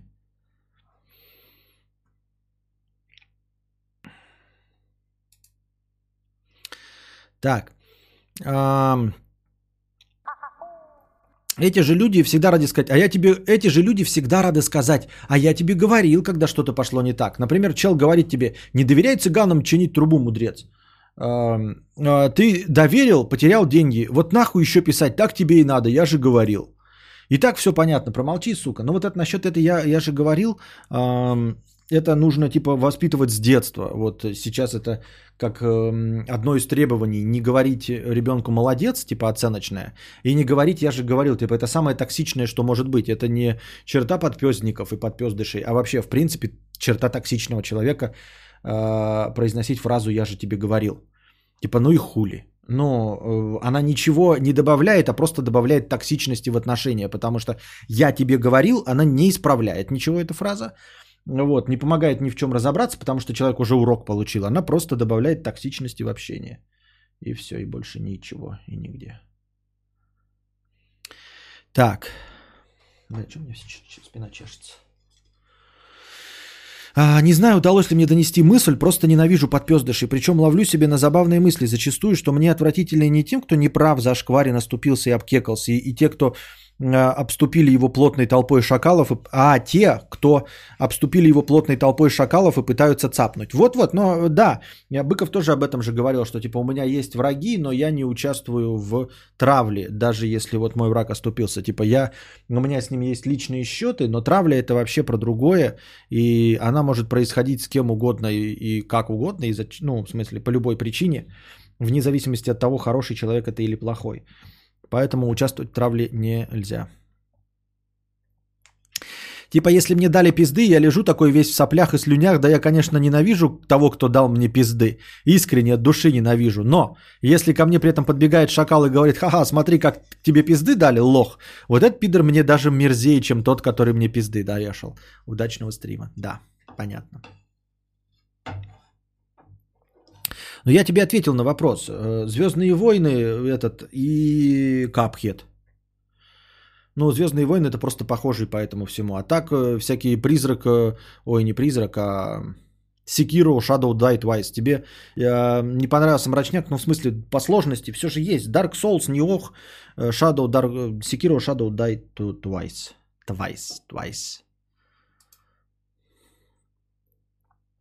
Так, Death Stranding дальше идет у нас.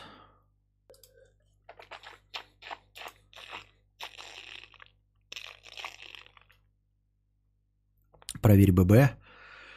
Так, так. Так, так, так. Хрен просышь вот. А... Оскорбительный ник 50 рублей с покрытием комиссии. Кто такой Трикстер, о котором говорит Быков? Трактовка в Википедии говорит о мифах и юнговской психологии. А, она косвенно объясняет, что имеет в виду Быков, но я предполагаю, что он закладывает еще какой-то смысл э, в это слово. Можешь дать свою трактовку, как ты понимаешь это слово в интерпретации Быкова? Он имеет в виду под Трикстером не какого-то, я не знаю, не, не психотип, э, а э, метаперсонаж. Ну, то есть персонаж, который кочует из произведения в произведение. Я не знаю, я, честно говоря, не читал определение Трикстера в Википедии, но судя по тому, что ты пишешь, юнговской психологии и все остальное, это какой-то психотип. Но Быков имеет в виду, поскольку он литератор, он имеет в виду только э, э, персонажа. Ну, в смысле, как характер персонажа Трикстер. Вот. И э, мне кажется, что если ты встречаешь это слово в его лекции, там сразу понятно, кого он имеет в виду. Ну, главного героя, который борется с отцом и который хитростью всех побеждает. Э, ну, то есть просто хитрец, грубо говоря. Э, хитрец, мудрец, на дуде игрец, который не силой, но умом и сообразительностью решает свои проблемы. Вот. Его главная проблема, по сути дела, не такая очевидная, как кажется, это всегда борьба с прошлым, точнее со своим отцом. Вот. Э, у него рядом есть женщины, но он не бывает счастлив в браке. Ну и там у него есть напарники и прочее. Все остальное. Просто плохой персонаж Трикстер. Нет. По мнению Быкова, Иисус Христос Трикстер. Это неплохой персонаж. Тролли и пранкеры это и есть Трикстеры. Нет. Вы какими-то путаете. Ну, в общем, я отвечаю, отвечаю на, с точки зрения Быкова. По, по мнению Быкова, Трикстер это Хаджан Асредин, это Остап Бендер, э, это Иисус Христос. Вот. Герой-одиночка, э, который испыт, использует не совсем ну, принятые на данный момент и на данном этапе истории способы взаимодействия с обществом. И вот таким хитрым образом побеждает не при помощи силы, а при помощи ума. Ну и черты Трикстера это вот одиночество его. Несмотря на то, что женщины с ним есть, он не бывает типа женатым, с детьми и всем остальным. И в конце концов самый главный его враг, такой, ну не враг, а тот, кому он духовно противостоит, это его отец. Трикстер это архетип, никакой не плохой, скорее что-то, что пытает, кто-то, что пытает, кто-то, кто пытается поменять правила игры. Да, да, да. А почему под «я же тебе говорил» не может подразумеваться, а потому что засунь себе в очко это. Вот себе подразумевай так. Кан. Понимаешь, я не хочу тебя оскорбить, но вот смотри, а, себе говори, я же говорил. Вот каждый раз, когда ты, блядь, будешь, а, ну там что-нибудь, блядь, Э, что-нибудь у тебя произойдет, там, блядь, съел шавуху, обдристался, себе такой говорю, блядь, я же говорил. Вот, и посмотрим, как тебе это будет помогать. Не совершать ошибки. Посмотрим, насколько это будет. Вот Кан предполагает, почему? Под я же тебе говорил, не может подразумеваться то, что человек задумался, что в будущем стоит прислушиваться к совету э, того, кто говорит этот в адрес поступившегося. Пошел ты нахуй со своими советами. Понимаешь? Не в оскорбление, Кан, потому что никто так не несет. Нет.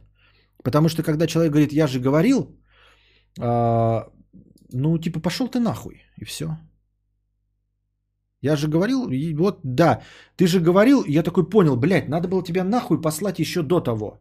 А вот теперь я точно знаю, что тебя нахуй послать. Единственный урок, который вот ты говоришь, я же говорил, я такой думаю, он же говорил уже, я же говорил. И я должен был понять, что надо было этого человека нахуй послать.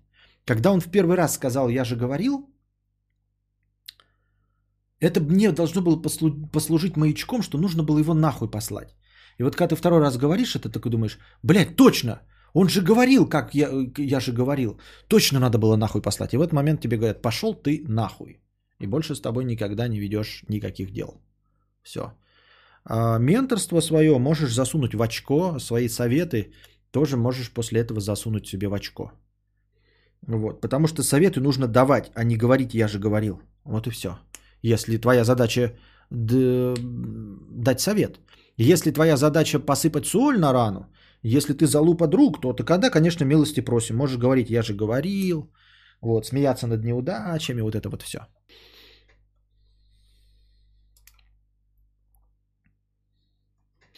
А если он же говорил, но ничего не происходило, это как расцениваешь, что твои предупреждения говно, говна и ничего не стоят? Ну, типа, да. Хороший, кстати, э, это вариант, вот когда тебе человек говорит, я же говорил, а потом ему сказать, а ты же говорил, что сегодня будет дождь, а дождя нет. Так ты пропизделся, да, пиздлявое хуйло? Пошел нахуй, и больше мы с тобой не разговариваем. Вот интересный вариант, да? Как только вам кто-то скажет, я же говорил, вы должны в этот момент припомнить этому человеку, что он говорил и что не произошло. А любой человек все говорит, ну я даю советы какие-то, я говорю там, вот это будет, да, вот это будет, вот это будет. И где-то я обязательно пропизжусь. Поэтому, когда человек говорит, я же говорил, нужно на этот момент сразу же мгновенно вспомнить, что он говорил и что не произошло. И сказать, а ты же еще вот это говорил, пиздлявое ты хуйло. Значит, ты пропизделся, с какого хуя я должен слушать? Заткни свое ебало, засунь свое, как я же говорил, в очко своей матери, которая научила тебя так говорить. Вот, и эту токсичность, блядь, засунь ей в жопу. Уебывай нахуй, мы с тобой больше не разговариваем, мы не общаемся. Как-то так, примерно. А, я так думаю, нужно говорить с людьми, я же говорилами. Вот. Кан, это не в, не в твою сторону, я имею в виду вообще. Ты предположил, что так. Я просто тебе объясняю. Ну, я не объясняю, кто я такой, чтобы объяснять. Я так думаю, мне так кажется, что никто под «я же говорил» не имеет ничего конструктивного.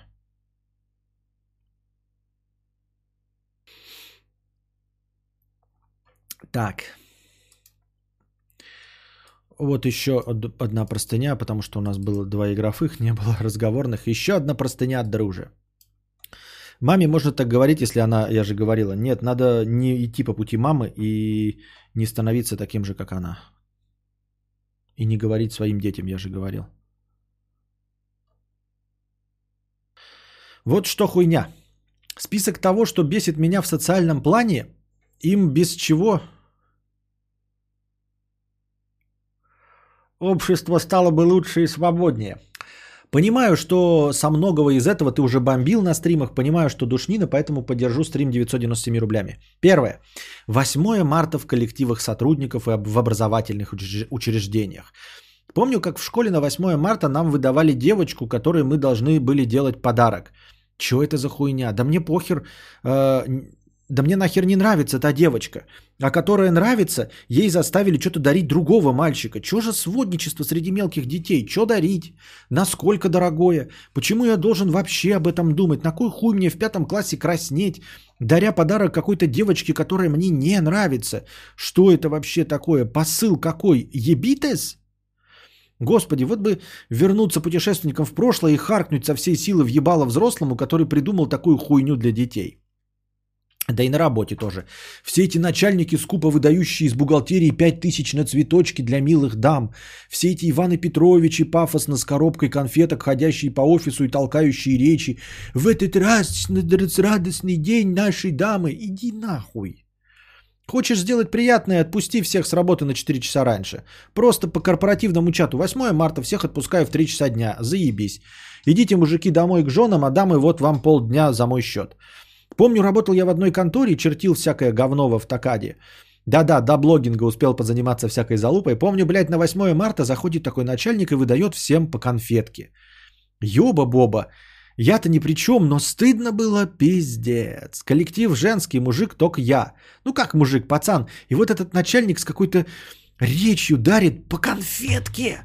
Не по коробке конфет, господи. А дамы его еще подъебывают, типа, вот вы начали речь, что мы такие красивые, но знаете, быть красивыми так дорого. Нам бы не конфетки, чтобы растолстеть, а премию бы небольшую. И этот начальник шутит в ответ как-то криво. Бля, тогда еще не было слова кринж, но поверь, мудрец, это был самый настоящий кринж. Что еще мешало, что ему мешало всем дамам сделать просто короткий день? Или не сделать ничего, типа похуй. Или купить всем кофемашину и написать в общий чат, что это дамам на 8 марта. Но это коробка, из которой он с пафоснейшими речами выдавал по конфетке. Господи, сотри у меня это из памяти. Второе. Дни рождения в коллективах. У меня в коллективе гласное правило. Мне нихуя не надо дарить. Я, блядь, тут богатый, я тут заплачу, плачу зарплаты. Я тут жирный капиталист. Я что захочу, сам себе куплю. Пылесборников не надо. А тем, кто со мной работает, я сразу сказал, напоминайте о своем ДР. Я нихуя не помню и не собираюсь помнить. А на ДР я даю 5000 рублей на лапу со словами «бухни там за мой счет». Все. Никаких речей, никаких пылесборников. Третье. Ходить на свадьбы к друзьям. Просто в пизду это говно. Ну, вот тут вот свадьбы, я даже дальше читать могу, не читать, да? В принципе, свадьбы это какой-то атовизм и пережиток прошлого. Я даже вот молодежные свадьбы я где-то вот там э, краем глаза задевал, без выкупов невест, с современными ведущими. Может быть, это часть э, синглтонства, да, и кадаврианства, но, но какая-то это продресь. Ну, то есть, ребят, я не настолько не любимый человек, чтобы не побухать с товарищами, да, побухать с товарищами за милое дело в баре. Но вот свадьбу, это же еще, помимо того, что нужно подарок или конверт какой-то тащить, это же нужно еще и одеться прилично. То есть, это душно со всех сторон, вот прям со всех сторон. У меня нет выходной одежды. У меня есть одежда просто. Вот я... Э, три комплекта шорты и футболка. Э, шорты и футболка домашние. Шорты и футболка уличные. Шорты и футболка выходные. Ну, то есть я сажу в машину, еду, городские назовем их. Вот. И мне, например, скажут идти на свадьбу, блядь, мне даже нечего надеть. То есть я еще должен, блядь, душнить и придумывать, в что одеться и потеть там сидеть. Я смотрел свадьбу Нефедова, кринж и продрес, действительно. Какую свадьбу? Это вторую, вот, которая с, вот, с другой блогеркой или как его там? Да?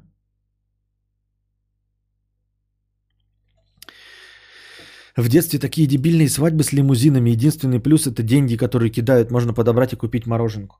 Ну и вот это вот все. Я не люблю, да, большие скопления людей, да еще и из разных компаний, где реально могут еще набить друг другу харю. Ну, все, ну и поэтому я тоже не очень это понимаю. Мне кажется, что даже если мы оставляем институт брака, нужно как-то со свадьбами поменьше, потому что свадьбы это прям такие события, на которых собирают всех самых, вот, блядь, дальних родственников, кого не приглашают.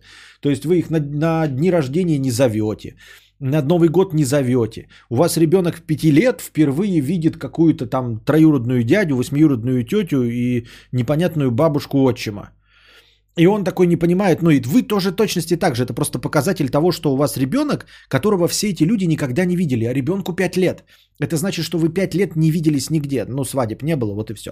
И похорон.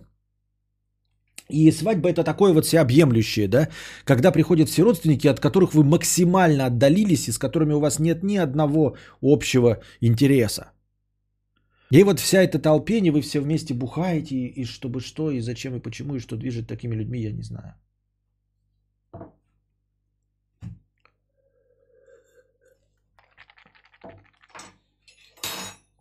Зато как, блин, обижаются все, когда говоришь, что свадьбу отмечать не будешь. Ёба-боба. И вот этого я тоже не понимаю, да, ну типа всем так охота побухать, так, блин, что бух... ну, если вы бухаете, то вам что, мало поводов Почему обязательно нужно бухать на таком дорогом мероприятии? Ну, я же вас и так зову на дни рождения. Давайте на дни рождения пивасика поглушим. Нахуй свадьбу-то устраивать? Вы что, обухли что ли? Вот я знаю Николая, он мой друг. Во-первых, мне не обязана нравиться его женщина. Во-вторых, мне не обязаны нравиться его родители. В-третьих, я нахуй не хочу знать и брататься с его бабками и дядями и седьмой водой на киселе. Отлично, скажет кто-то в чате. Так приди ради Николая. Да в том-то и дело, что ему похуй. Ему вообще на свадьбе не до меня. У него выкуп невест, у него фотосет, роспись, 42 человека с гостей, с каждым из которых надо поговорить и пожать руку. Алло, Николай, я с тобой бухнуть хочу, я с тобой на рыбалку хочу, я с тобой хочу в варзону побегать, я не хочу вставать в 8 утра и стоять в толпе незнакомых мне людей, орать «Борька!» и вот эта вся залупа. Не приглашай меня. Лучший подарок на чужую свадьбу – сообщение от друга. Чувак, можешь не присутствовать, заходи на следующий день, побухаем, поиграем в плойку без этой официальной залупы. Вот это подарок настоящего друга. Представь, мудрец, что я такой, ой, у меня свадьба, приезжай из Белгорода, разместим, билеты оплатим. Ты такой, блядь, друже, вот за что ты со мной так? Я тебе какое плохое зло сделал? Нахуй ты меня так подставляешь? Я нахер не хочу ехать в Питер. Звучит прям правдеподобно. И не поеду. Мне придется отказываться, ты обидишься. Нахер мне это счастье? Да, но благо дело, что я со свадьбами встречаюсь, э, сталкиваюсь э, чуть э, реже, чем никогда. А еще был трет на Пикабе, мол, какая-то семья продавала билеты на свадьбу, чтобы выйти в ноль, но праздник для них э, и друзей был. И как их там с говном мешали.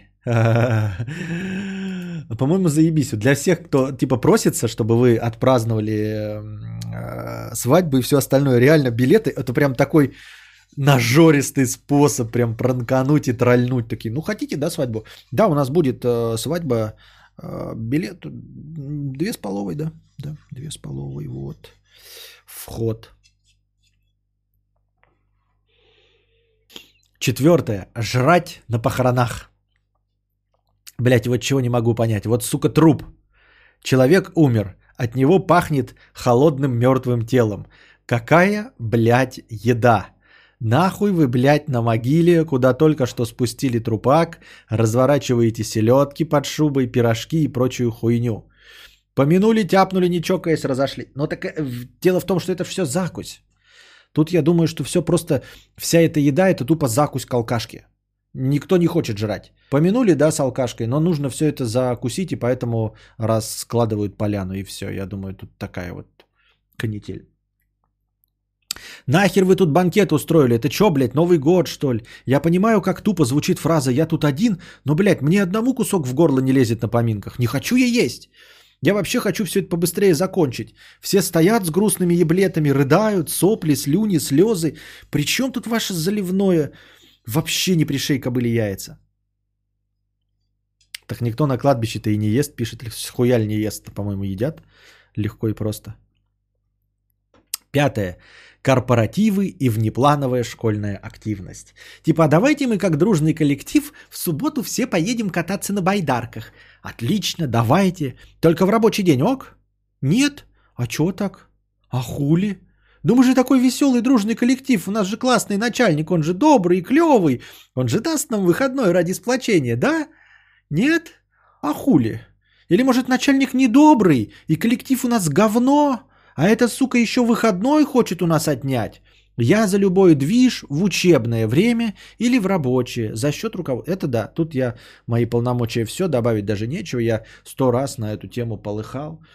Э, и сам всегда от всех корпоративов отваливался, потому что они все действительно проходят внеурочное время, и все время задаешься вопросом, нахуя, блядь, ребята, даже если это праздник, я же вижу ваши ёбла каждый рабочий день. Праздник – это не видеть ваши ёбла. В этом будет праздник. Если хотите мне сделать подарок бесплатный, сделайте так, чтобы я ваши ёбла не видел. Ну, начальника там и всего остального. Вот. Так на кладбище никто не ест. Едят всех в кафе после похорон. У нас так всегда. На могиле только спиртное и сок. Но это у вас так, видимо, не везде так. Я, честно говоря, уже последний раз не помню, когда на похоронах был. Какая, блядь, закусь? На могилах лежит туева хуча еды. Куличи, хлеб, водка, блядь. Что вы несете? Какие кафешки? На кладбище это где? В Москве так? Понятно. Так. Шестое. Вообще, в принципе, любые поползновения руководства в личную жизнь работников, типа «У Василия Петровича сегодня родился сын, давайте от всего коллектива соберем ему подарок». Это, по-моему, с советского прошлого еще до сих пор тянется, когда вот всякие порторги и прочие, э, и когда партии было дело до того, там, разводишься ты, родился ли у тебя ребенок, умерла ли у тебя теща, все что-то собирают, что-то для чего-то, блядь, участвуют в твоей личной жизни. Партия – это вот лучший друг человека, я думаю, от этого с этого все началось и до сих пор тянется. Тебя ебет, кто у него там родился. Да он вообще работает в соседнем отделе, и ты его видел два раза. Пошел он нахуй. Точнее, не он. К нему-то нуль вопросов, дай бог здоровья. Пошел нахуй тот, кто предлагает ему бабки собирать. Блять, и знаешь, что самое залупное? Эту хуйню даже начинать нельзя. Потому что мы дарим на рождение сына подарок, и все. Он прилип. Ему кому собирали подарок, придется тоже сдавать на подарки, потому что ему-то дарили, теперь он должен в ответ. И как только у кого-то еще свадьба, роды и прочее, начинаются вопросы, сколько дарить, что дарить, кто дарит, нахуй этот круговорот хуйни. Но еще часть, да, людей вот занимается этим, блядь, с абсолютной скуки. Ну, то есть вот те вот э, организаторы и активчики, это по большей части люди, которым ебать как скучно. И они вот в курсе, у них блокнотик есть со всеми днями рождения, с датами рождения детей, там смерти тещи и все остальное. Опять же, с того же офиса, в котором я работал, э, история. Ну, не история, а просто факт. Я сдал 500 рублей на рождение сына у человека, который работал на другом этаже. Я его не видел ни разу. Охуенно, да? Причем я был стажером, и по факту 500 рублей это моя зарплата за полдня была. Охуенно потратил 4 часа жизни на хер знает кого. 10 из 10. Самое главное, что бесит.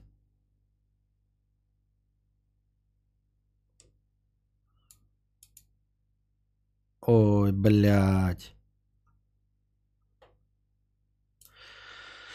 Это вот те люди, которые, самое главное, что бесит, это вот те люди, которые все это предлагают сделать. А давайте сдадим на подарок. А что дарим девчонкам? Давайте мальчишек порадуем на 23-е. Народ, собираемся на выходных в поход. У Петровича первенец, нужно что-то подарить. У Марьи Ивановны похороны матери, давайте все поможем. Я бы реально законодательно таких людей, как в 41 году, расстреливал. А давайте все вместе... Вчера тоже кидал скатерть, не забудь, да я эту скатерть про подпездышей тоже прочитал. А, думаю, что да, это, кстати, хорошая а, канитель, типа на рабочем месте, вот если у тебя контора есть, но вот, в принципе, ты и говоришь, да, то, что ты своим работникам и сказал так. В принципе, в силах, наверное, каждого начальника с самого начала это прописать там типа, э, в, как называется, ну, конечно, не в должностной, ну, должностная инструкция, наверное, общая, есть должностная инструкция. В общей должностной инструкции никаких телодвижений помимо работы. Вот. Э, непонятно, почему современные люди до сих пор э, не видят, что эти принципы, которые вот там э, по, как называется-то, ну, совместные э, вот эти бегучки, тянучки, как они, блядь, все это называется-то? Ну, корпоративные вот эти вот залупы, как они называются? Э, что это все безбожно устаревает, что это работает далеко не везде. Что то, что работает в э, Кира 500 йен, что ли? Японских йен, да?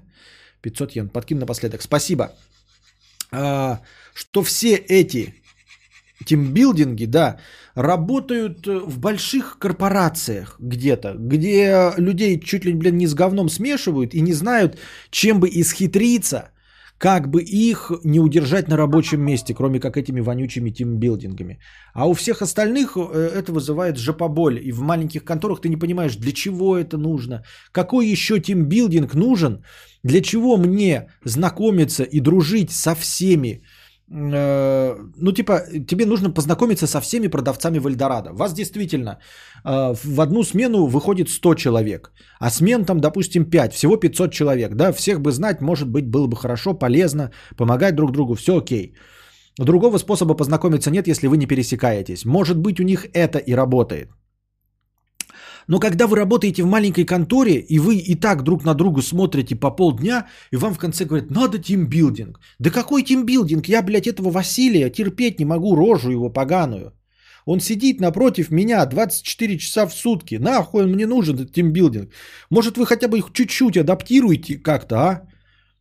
У нас не те же самые условия, что в большой корпоративной сети где мы должны дружить. Абсолютно не те же самые условия.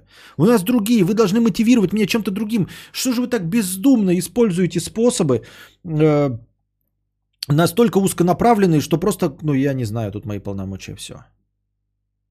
Нахрена использовать узконаправленные способы для больших корпораций, когда у тебя контора на 10 человек?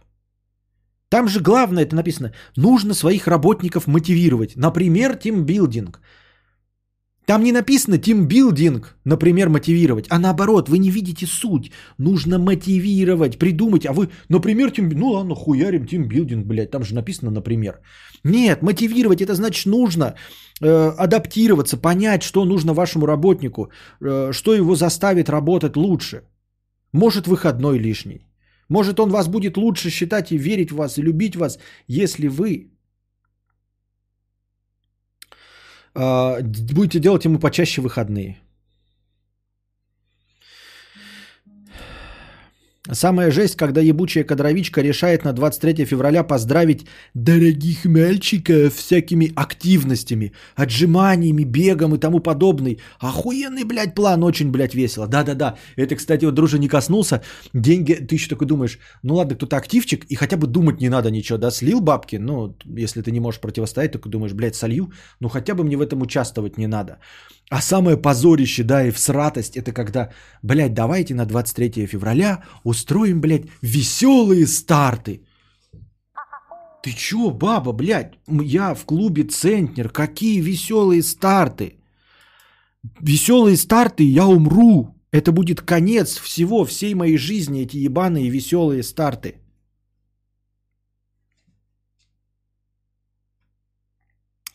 Лучший тимбилдинг – непринудительный выезд на природу за счет организации. Антон Фре... А, мой опыт подсказывает, да, что на самом деле даже те, кто не сопротивляются и идут на тимбилдинги и все остальное, и на корпорации, если им сказать непринудительный выезд, что это ни на что не повлияет, ты не поверишь, никто не придет. Ну, есть, конечно, наверное, какие-то. Но мой опыт показывает, что такой, типа, когда я сопротивлялся и говорил, нет, это говно, я не приду, например. И все такие, ну как ты можешь не прийти? Я говорю, я не приду, мне похуй вообще. И не приходил, да. А потом какая-то другая ситуация была, и все те терпилы, которые ходили и говорили, что весело было на новогоднем корпоративе. А потом, когда говорили, типа, ну вот устраиваем, типа, значит, выезд летом уже. И... Но это на добровольном. Кто хочет, тот поедет. А еще там надо было там типа сдать по 400 рублей. И оказалось, что никто не хочет. Оказалось, что никто не хочет на самом-то деле. Если это все э, в добровольном порядке, то оказалось, что никому нахуй не нужен этот корпоратив.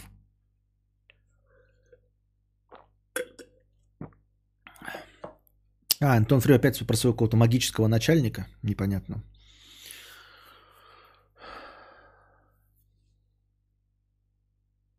Представь ситуацию, я работаю на складе, работа физическая, и вот перед обедом злые и голодные мы вынуждены полчаса бегать и прыгать бесплатно. Отказаться нельзя, обидеться. Да похуй, блядь, на обиду, ебать. Так-то, если честно. Хелен Шу, 50 рублей. Привет, Костя, проблема. Скучаю, сидя дома, хочется погулять, поговорить. Зову подругу, в итоге она говорит только о себе, не давая мне и слова вставить. Отдаляюсь от старых знакомых, а быть бесплатными ушами для ее истории не хочу.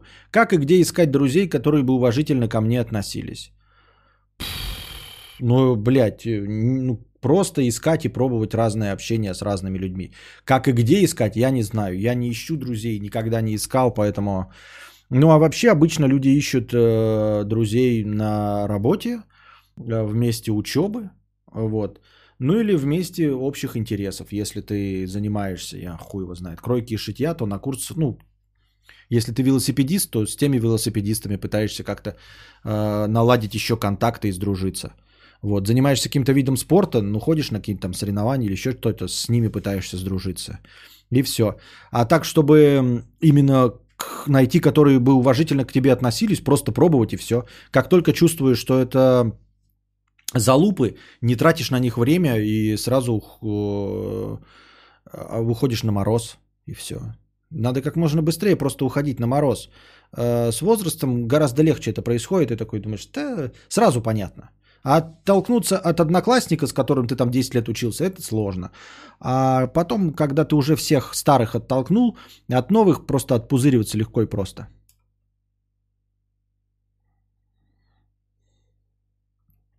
Вла... Так. Это опять игровой. Следующий пошел.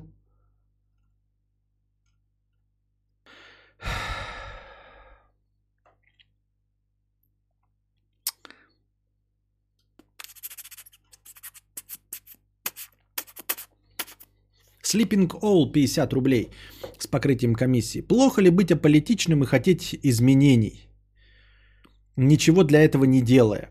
Я даже новости не смотрю, потому что они вгоняют меня в глубокую депрессию. Даже с друзьями ничего не обсуждаю, анально от всего огородившись. Честно говоря, не знаю. Вот э, все публичные личности, всякие творческие, да, там вот за кем я наблюдаю, они говорят, что э, нельзя быть, ну так, высокопарно и пафосно звучит. Не можешь ты иметь высокое звание человек, если ты аполитичен. Современный гражданин должен быть обязательно политичен. У тебя должны, должны быть обязательно какие-то взгляды, э, которые ты должен придерживаться и отстаивать. А, и каждый из нас якобы должен иметь какие-то взгляды и их отстаивать, что делает каждого из нас гражданинами, гражданами, и, соответственно, общество из нас, из состоящее из граждан, делает сознательным. А если ты не, э, если ты аполитичен, то ты не гражданин, потому что, ну, не участвуешь как бы в улучшении жизни общества, а значит, э, э, общество, состоящее из таких, как ты, это и не общество вовсе, а так биомусор. Но это все, конечно, интересно и хорошо, и, и приятно быть, и иметь какую-то политическое воззрение, если ты можешь хоть на кого-нибудь повлиять. То есть, помимо того, что ты сам ходишь на выборы, да, мы с вами можем только ходить на выборы.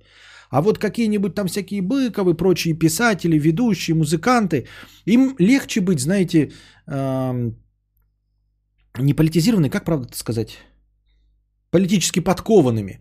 Потому что их точка зрения реально на что-то влияет. То есть они такие, вот я поддерживаю этого депутата. Они могут это куда-то протранслировать, и их поклонники на это обратят внимание и хоть как-то изменится какая-то ситуация, они могут за него проголосовать и действительно на что-то повлиять.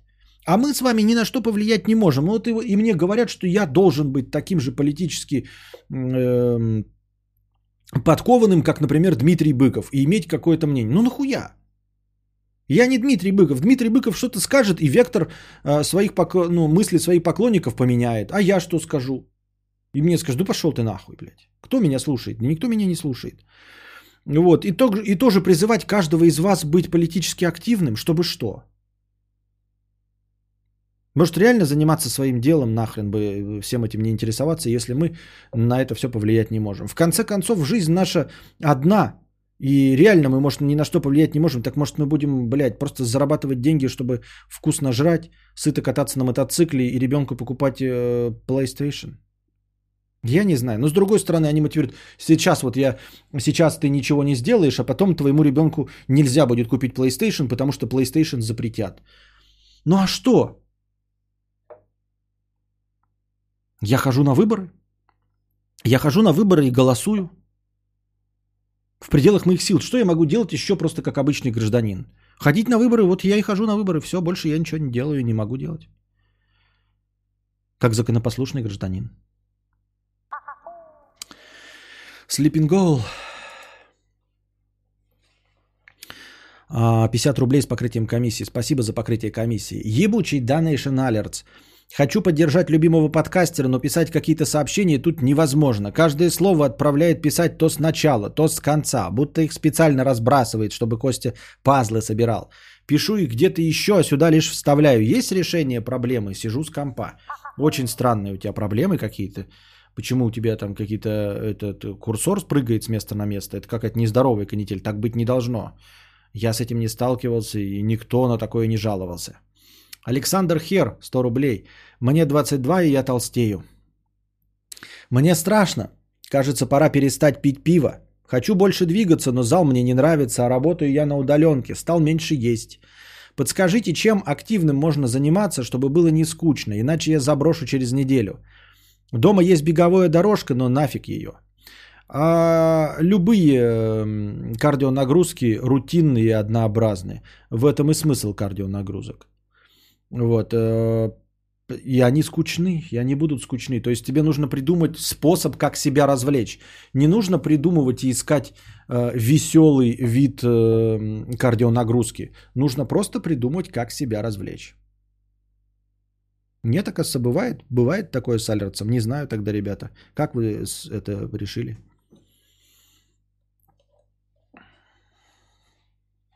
Гражданская позиция и политактивность это не одно и то же. Ну, херня это все. Если не одно и то же, то гражданская позиция у всех у нас есть. У меня есть тогда гражданская позиция, я аполитичен. Вопрос был про аполитичность.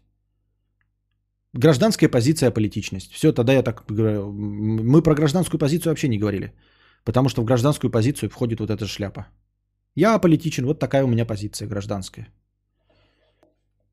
Стоящий ли я при этом гражданин? Нахуй не стоящий, не нужный вообще. Ну, для общества. И улучшающий жизнь в стране нет. Ходить больше. Блять. Это же не весело. Он спрашивает, как, чем веселым заняться, чтобы не было скучно. Дырка в жопе 100 рублей с покрытием комиссии. Кадавр. Ебал, дремал, ну за шо? Стоял тут, слушал запись стрима, начал по твоим рекомендациям разминать свой гейгель-кекель. И чё? Я обоссал шорты. В жопе мы с тобой виделись с такими советами. С тебя шорты на трусы по херу. Каков друг 50 рублей? Костя, добрый вечер. По мнению Михаила Светова, клавиатура Леопольд Топре самая удобная клава ever.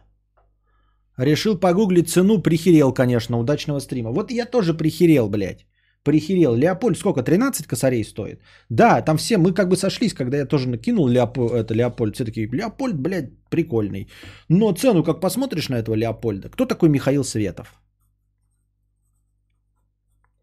Леопольд Топри. Почему Топри именно? И там разные модели. Ну, я какой-то смотрел, 950, я не помню, Топри она была, не Топри.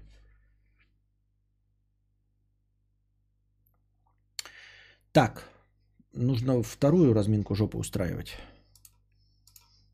Надо каждый час, а то я почему-то один раз делаю, потом все. Еще раз. Разминка жопы. Так.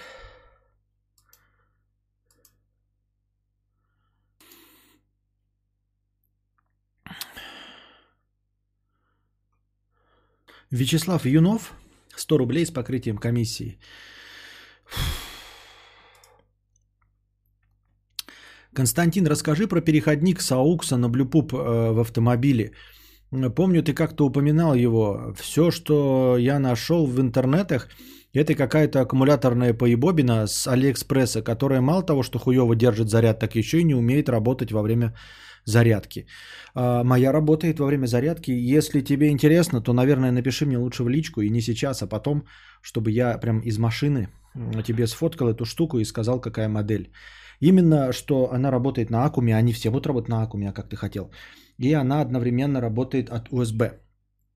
В магнитоле есть USB. USB с питанием, ну там какое-то питание минимальное, 1 ампер или все, остальное. А, и AUX вход. Вот, она просто включена в AUX, она такая размером с коробок спичек, наверное, чуть побольше, да, может быть. Ну, типа она как коробок спичек, только продолговатый. Вот, она включена в AUX, к ней маленький проводок э, USB, который сразу же здесь же включен в USB от магнитолы для питания. И все. Я захожу, сажусь в машину, подключается питание, идет зарядка этой штуки, она работает прямо от зарядки от USB. А, то есть она какой-то держит, конечно, сама заряд, но я его никогда не проверяю. А, через какое-то время она сама все равно отключается. И я сажусь в машину, нажимаю на, на кнопку типа э, спаривания. Она включается и начинается такая pairing mode. Pairing mode on. И на телефоне она сразу автоматически подключается к ней. И телефон сразу через нее начинает передавать звук. В конце, когда я доехал, я могу либо просто встать и уйти, и сигнал потеряется от Bluetooth, она, потеряв сигнал, какое-то время еще проактивничает и потом выключится. Либо могу прямо перед выключением нажать э, опять-таки на эту кнопку подержать, и она pairing mode off, и выключается сразу. Все вот так работает. И питается она от USB. Костя, что тебя вдохновляет в жизни? Деньги.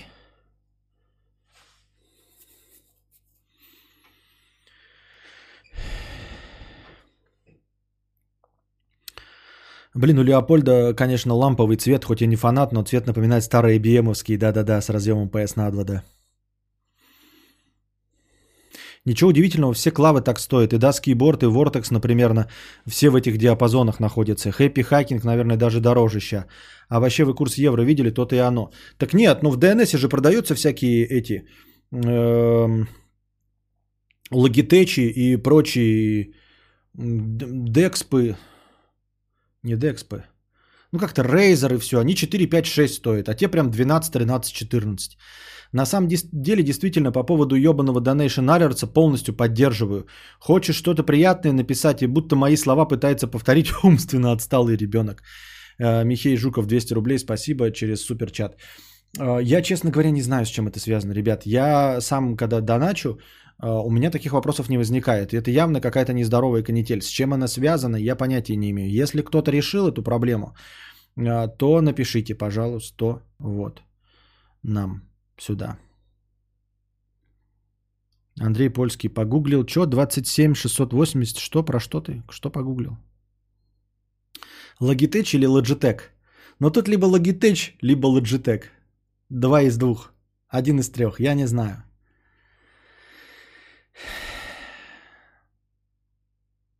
Мне друг запаял в магнитолу блюпуп Салика за 200 рублей. Автоматом подключается, когда тачку заводишь. Кайф. Прикольно, прикольно. Но это когда у тебя друг есть и паять умеет. Кейт, 50 рублей. Привет, Костя.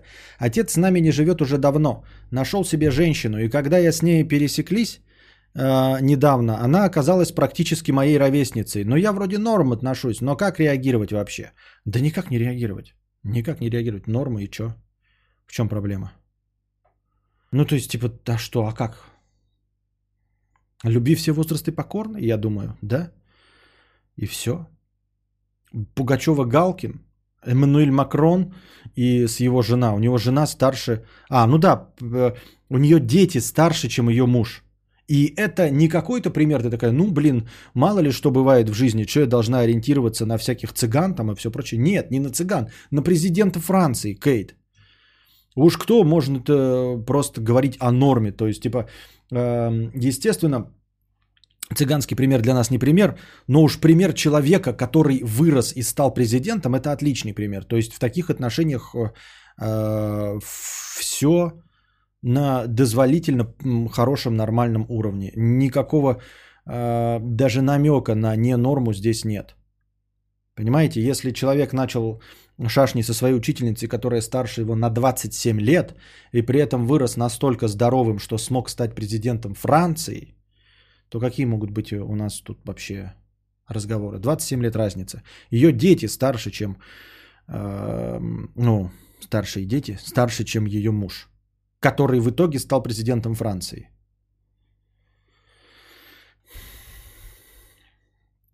Айдо 100 рублей. Впервые доначу. Смотрю тебя очень долго в нарезках и записях на Яндекс.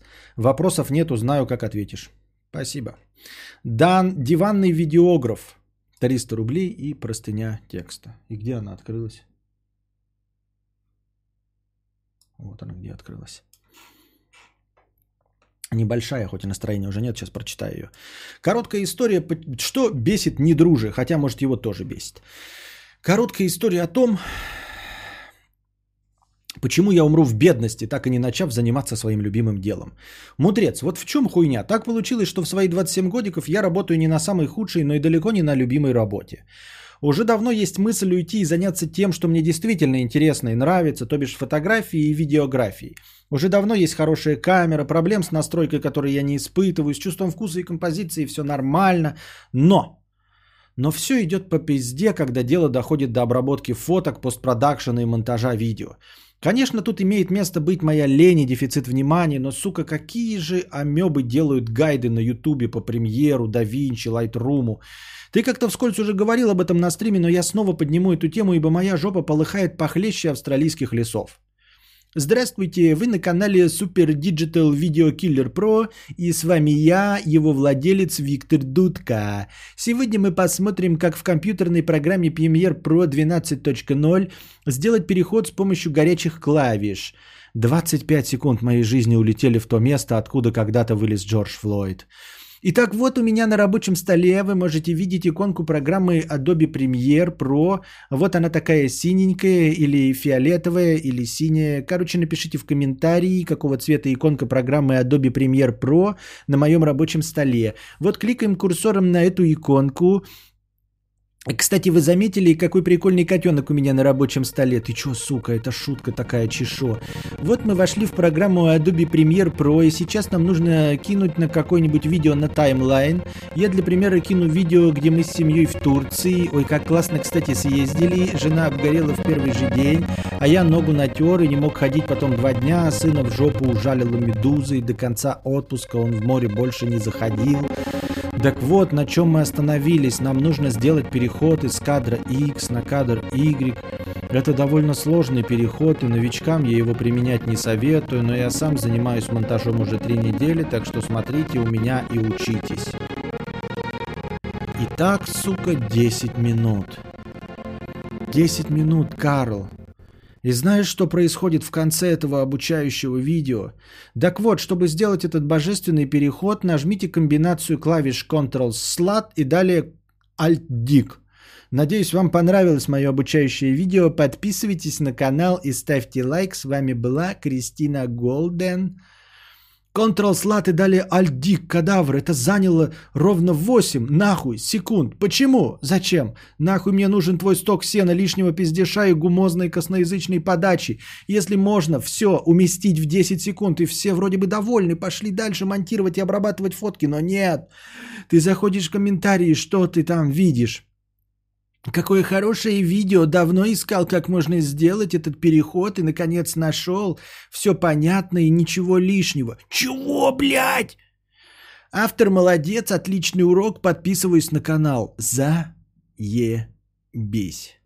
Лично у меня через 20 секунд таких уроков начинается дикое желание взять в руки телефон, открыть инсту и перейти во вкладку порнохаб, пойти поссать с балкона в конце концов. Что угодно, лишь бы не захлебнуться в потоках этого святого источника. И ведь нельзя промотать, ибо боишься пропустить что-то важное. Я думал, что денежный вопрос решил эту проблему. Купил я недавно курс по премьеру за 10 тысяч рублей. Почитал отзывы, посмотрел трейлер курса, вроде норм. Купил, скачал, и что мы там видим? А видим мы там ту же самую хуйню, Костя.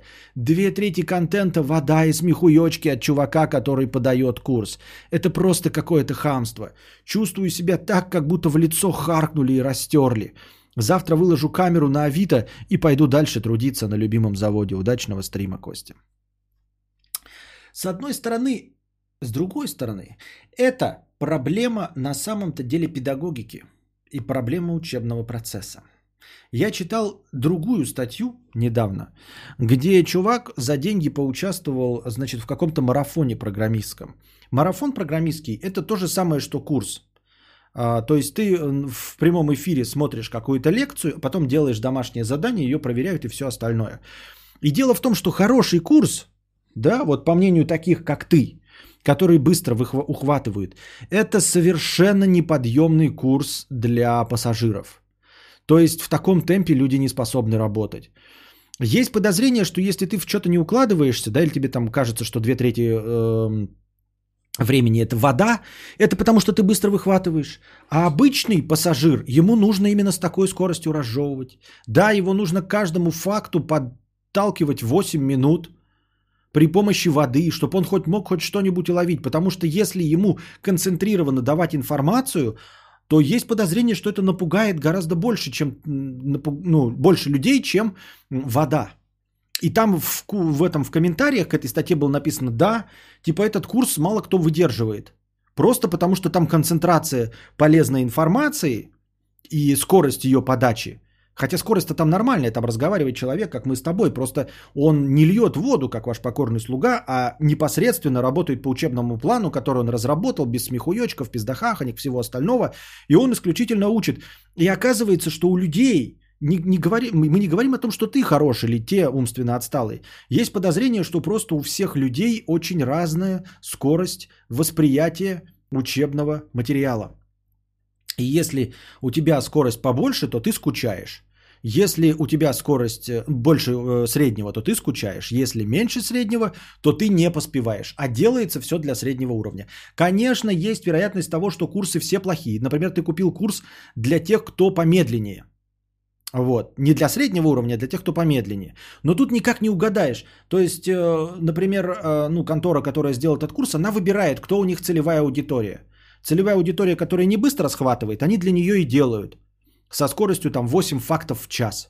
8 э, полезных вещей в час. Тебе нужно, чтобы было 20 полезных вещей в час, чтобы ты не заскучал.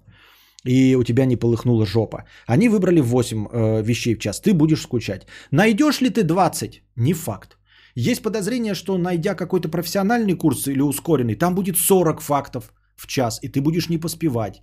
И ты можешь вообще не попасть и ни разу не найти урок, который будет длиться с твоей скоростью. Так и школа вся работает.